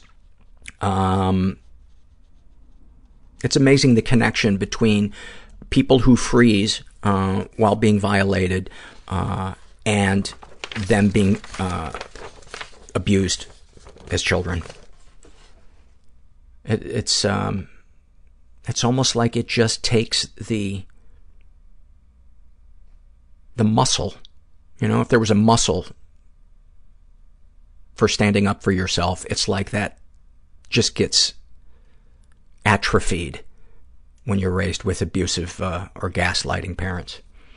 Uh, darkest secrets. When I was younger, about 13, I went into chat rooms and had all these older men tell me they love me and all that bullshit. They asked for naked photos of me, but at the time, all I had was a scanner. So I scanned my boobs and myself masturbating. Unfortunately, my mother found the files and she printed them out and kept them in a locker near her workplace and used to threaten me when we would fight that she would call the police and report me for distributing child porn.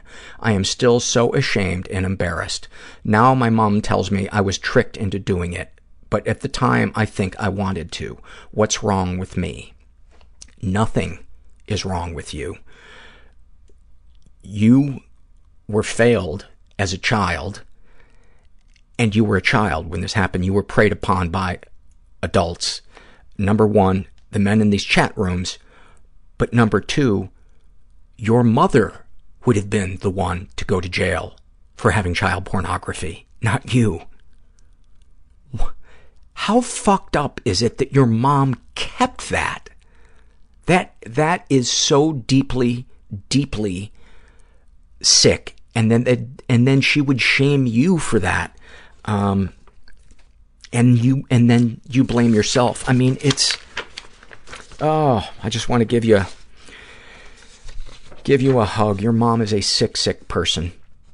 Um, this is an awfulsome moment filled out by Oh My Darling. And she writes, I'm the youngest of four kids, and my sister, the oldest, died recently. I never really liked her or was close to her, but since she was dying and in need of caregiving, I felt obligated. Nobody else offered to do it anyway. During the month or so of home care and hospice care for my sister, many people came to visit her to say goodbye, etc., including my other siblings. One of those siblings was my older brother. He didn't overtly sexually molest me as a child, but he did constantly refer to me in a sexual way all my life, as did my father. For example, he'd say to one of his friends who would come over to the house, you should meet my sister. She's a real babe. If she weren't my sister, or he'd say, your boobs look great in that shirt at the dinner table, that sort of thing. Not one single family member viewed this as inappropriate, but instead thought it was funny. I was mortified.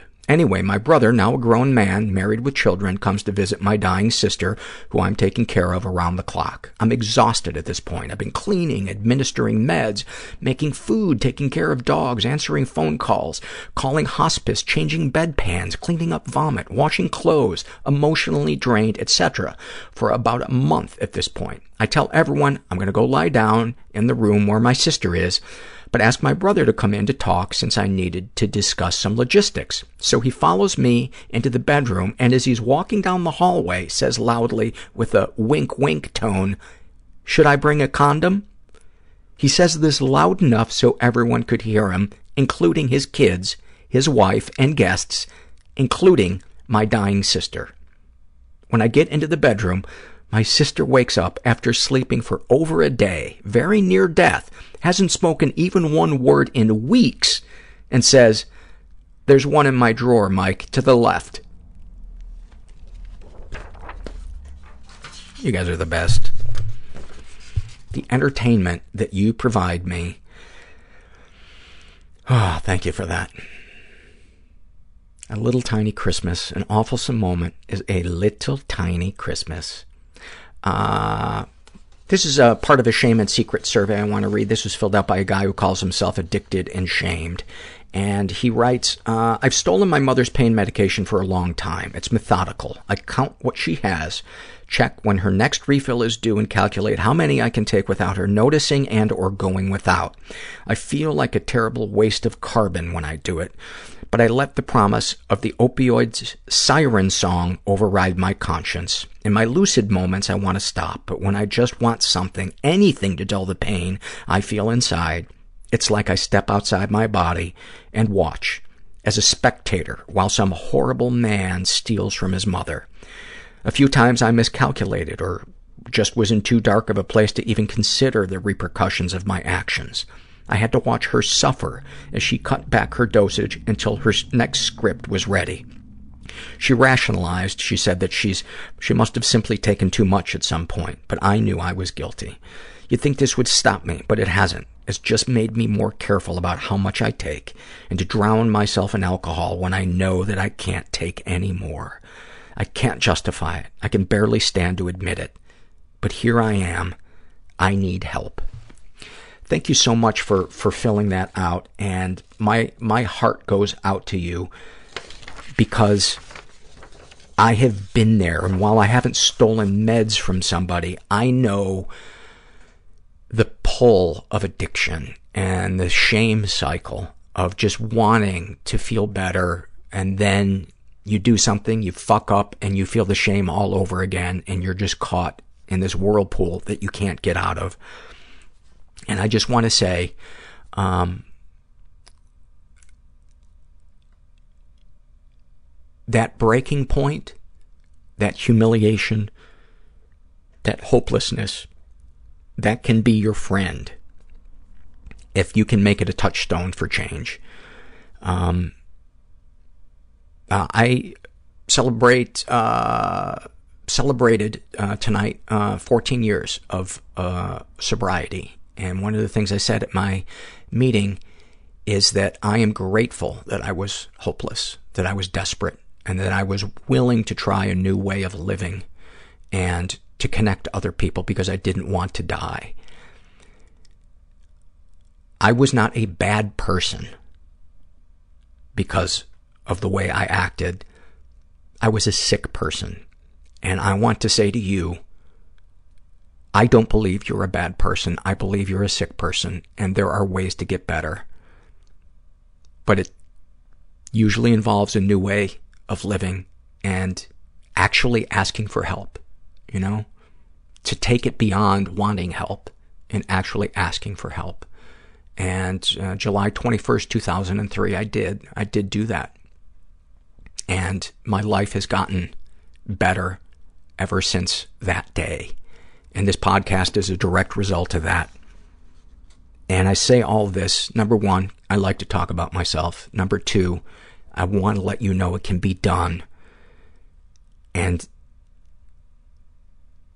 like we said in Dana's episode, the solution isn't to shame yourself more. It's to break the cycle of shame and numbing and shame and numbing.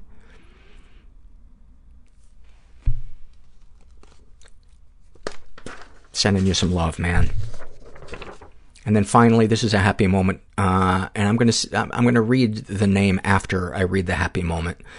Um, she writes, practicing enjoying the moment and getting better at it. This morning I took a short walk with my little kid and dog. Something that is really just a chore most days seemed quite magical this morning. The clear sky, bright, life-giving sun, and my little child telling me just how adorably cute our doggie's dewy footprints on the concrete are. Such a small, inconsequential thing, but a whole full moment of enjoyment and beauty if you can slow down and let it in. Such a great tone to start the day. And that was filled out by father fucking, cunt sucking, daughter of a dick. Now you know why I saved the name. Thank you guys so much for all of your support. Um, I hope I hope tomorrow, for those of you that are stuck, I hope tomorrow or today is the day that you take that leap of faith and ask for help. And if that first outreach for help doesn't turn out, you do it again. And you do it again because you will eventually find the help that you need. And it's no fun doing it alone. And honestly, I don't think it can be done alone. I think human connection is why we're on this planet. I really do. We just got to find the right humans, and they're everywhere. And one day I want to take a vacation and rent a big house and have a big yard and a bunch of dogs. And I would love to see that happen. Somebody, somebody out there make that happen. But uh, never, never forget that you are not alone. And thank you for listening. Everybody I know is bizarrely beautifully Everybody I know is weird bizarrely beautifully fucked up in some weird way. Bizarrely beautifully fucked up in some weird way.